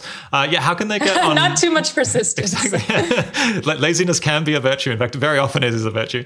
Yeah, how can they get on on Open Phil's radar or find out or like stay abreast of opportunities to potentially meet people and and escalate their involvement? Yeah. So I mean, please do drop your name on our general application and we can put up a link to that on the on the podcast page. And research is definitely not all open phil does. There's like grant making stuff too but in terms of the kinds of things i'm working on and like kind of know best i do think it's it's possible to try it out with these like open questions that we list on our other reports. And also you know just just reading stuff written by fhi or at gpi and like thinking about like is there a piece of this i can break off that seems intrinsically interesting to me where i could make a unit of progress and put it up on the ea forum put it up on LessWrong put it up on the alignment forum. You know i think that's a great way to just straight up add value and also also get noticed by this sort of ecosystem of organizations that are doing this kind of work yeah. Yeah, we, have recently been trailing someone, and I think maybe the, the reason that they stood out was just the incredible compilation of work that they had on their personal website across a whole bunch of different, like writing that they'd done, artistic stuff that they'd done, I guess, yeah, or actually, actually audio stuff that they'd done as, as well. And they, they, yeah, they're just showing kind of a persistent interest and ability to, to produce interesting stuff. So that's that's definitely one way to stand out from the crowd because for, for some reason, most people don't have that. A great thing to do actually is just explaining stuff that other people have just said and didn't explain very well can be like great for learning and for teaching and for demonstrating the kind of thinking that would allow you to do like more original research down the line. And this can be in any format, like writing up explainers. There was a great explainer on LessWrong about the scaling laws you were talking about actually that was like really helpful and you could like make youtube videos explaining things like the robert miles ai videos are great so that stuff it doesn't have to be like pushing forward the frontier you can still you know both add value and like really make yourself stand out with explainers yeah one final question before you go is uh, I've got the weekend coming up and not a whole lot planned. Are there any good uh, good movies or TV shows you've seen recently that, that, you can recommend to me? To it's it's the weather's looking pretty grim for me this weekend, so yeah, going to be indoors. Um, so I uh, have started. This is very redundant with everything everyone else has told you. I'm sure I've started the Queen's Gambit. I'm two episodes in and I like I quite like it so far. And it's basically like a sports movie wrapped in like a prestige TV wrapper about this girl that's like on the rise to superstardom in chess. And I also like this is much more much less prestige, but I also like the, another Netflix show, Girlfriend's Guide to Divorce, which I'm finding very entertaining, sort of like about snobby LA housewives going through divorce. Nice. Yeah, Netflix has been pushing Queen's Gambit so hard. Every time I open it, they're just like they're insisting that I watch this thing. I feel like they're going to cancel my subscription if I opt out of it. But but eh, also every single person in my life too, like yeah. my friends and like my partner's aunt's boyfriend, like they're all in it. So yeah. I definitely I caved. I mean, it's good. it's good. Okay. I guess uh, if listeners, if you're in the same situation as me this weekend, uh, I watched Knives Out this week, which is kind of a murder yes. mystery twist, you know, with like various love, different twists through the way did through. You, did you know they're making a sequel? Oh, There's they gonna are. be a whole Benoit Blanc series. It's gonna be like Hercule Poirot. It's gonna be so oh, great. Oh wow, yeah, no, it's a really good character. I think it's Daniel Craig doing a Southern American accent, which like yeah. Uh, rubbed me the wrong way for the first ten minutes, but really then I bad. but then I just rolled with it. yeah, it's it's, a, like, it's got a great all star cast too. Yeah, and yeah. that movie like really launched me on like the search for the perfect murder mystery movies. I think it's like a really, really, really slim pickings in terms of good murder mysteries that are just about the mystery instead of like a character study or something else. Mm. Yeah, it's the story is, is impressively good. I can see why so many top actors signed on because they would have read that script and been like, wow, this is really cool. yeah, yeah, totally. All right. Well, uh, with that out of the way, we've covered some fun stuff here and some pretty pretty dense stuff. But I think I, I understand all, all of these topics a, a, bunch a bunch better now. My guest today has been Ajeya Cotra. Thanks so much for coming on the 80,000 Hours podcast, Ajeya. Yeah, thanks so much for having me. Okay, well, sadly, that brings us to the end of our classic episodes for this year. Uh, I'm sure you're sad about that. Uh, I'm, I'm, I'm sad as well. But uh, in some amazing news, I can confirm that all of our old episodes, both the classic ones and the uh, forgettable ones, are available for you to listen to and work through literally any time of day, uh, any day of the year that you like. Uh, so if you prefer to go over some particularly good or important episodes first, we have our three compilations of, of episodes on different themes. The first of those is called Effective Altruism An Introduction. Uh, and in fact, this episode uh, is, is in that group of 10 already. The second is called Effective Altruism 10 Global Problems, and it covers all sorts of specific challenges and, and projects that people are working on to make the world much better. And then the third is more recent uh, from, from this year, and it's called the 80,000 Hours Podcast on Artificial Intelligence, on uh, AI, of course, uh, but it's meant to help listeners learn about the potential upsides and downsides of powerful and transformative AI models relatively quickly. And here's a couple of episodes from the archives that reminded me of this conversation with uh, Ajeya in some way. There's episode 102, Tom Moynihan, on why prior generations missed some of the biggest priorities of all. Episode 105, Alexander Berger, uh, one of uh, Ajeya's uh, colleagues, on improving global health and well-being in clear and direct ways.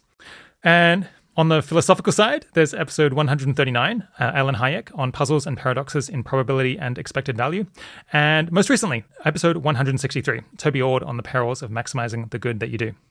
All right, the 80,000 Hours podcast is produced by Kieran Harris, audio mastering by Ben Cordell. Full transcripts are available on our site and made in this case by Sophia Davis Vogel. We'll be back with a new normal episode soon. In the meantime, stay safe and happy.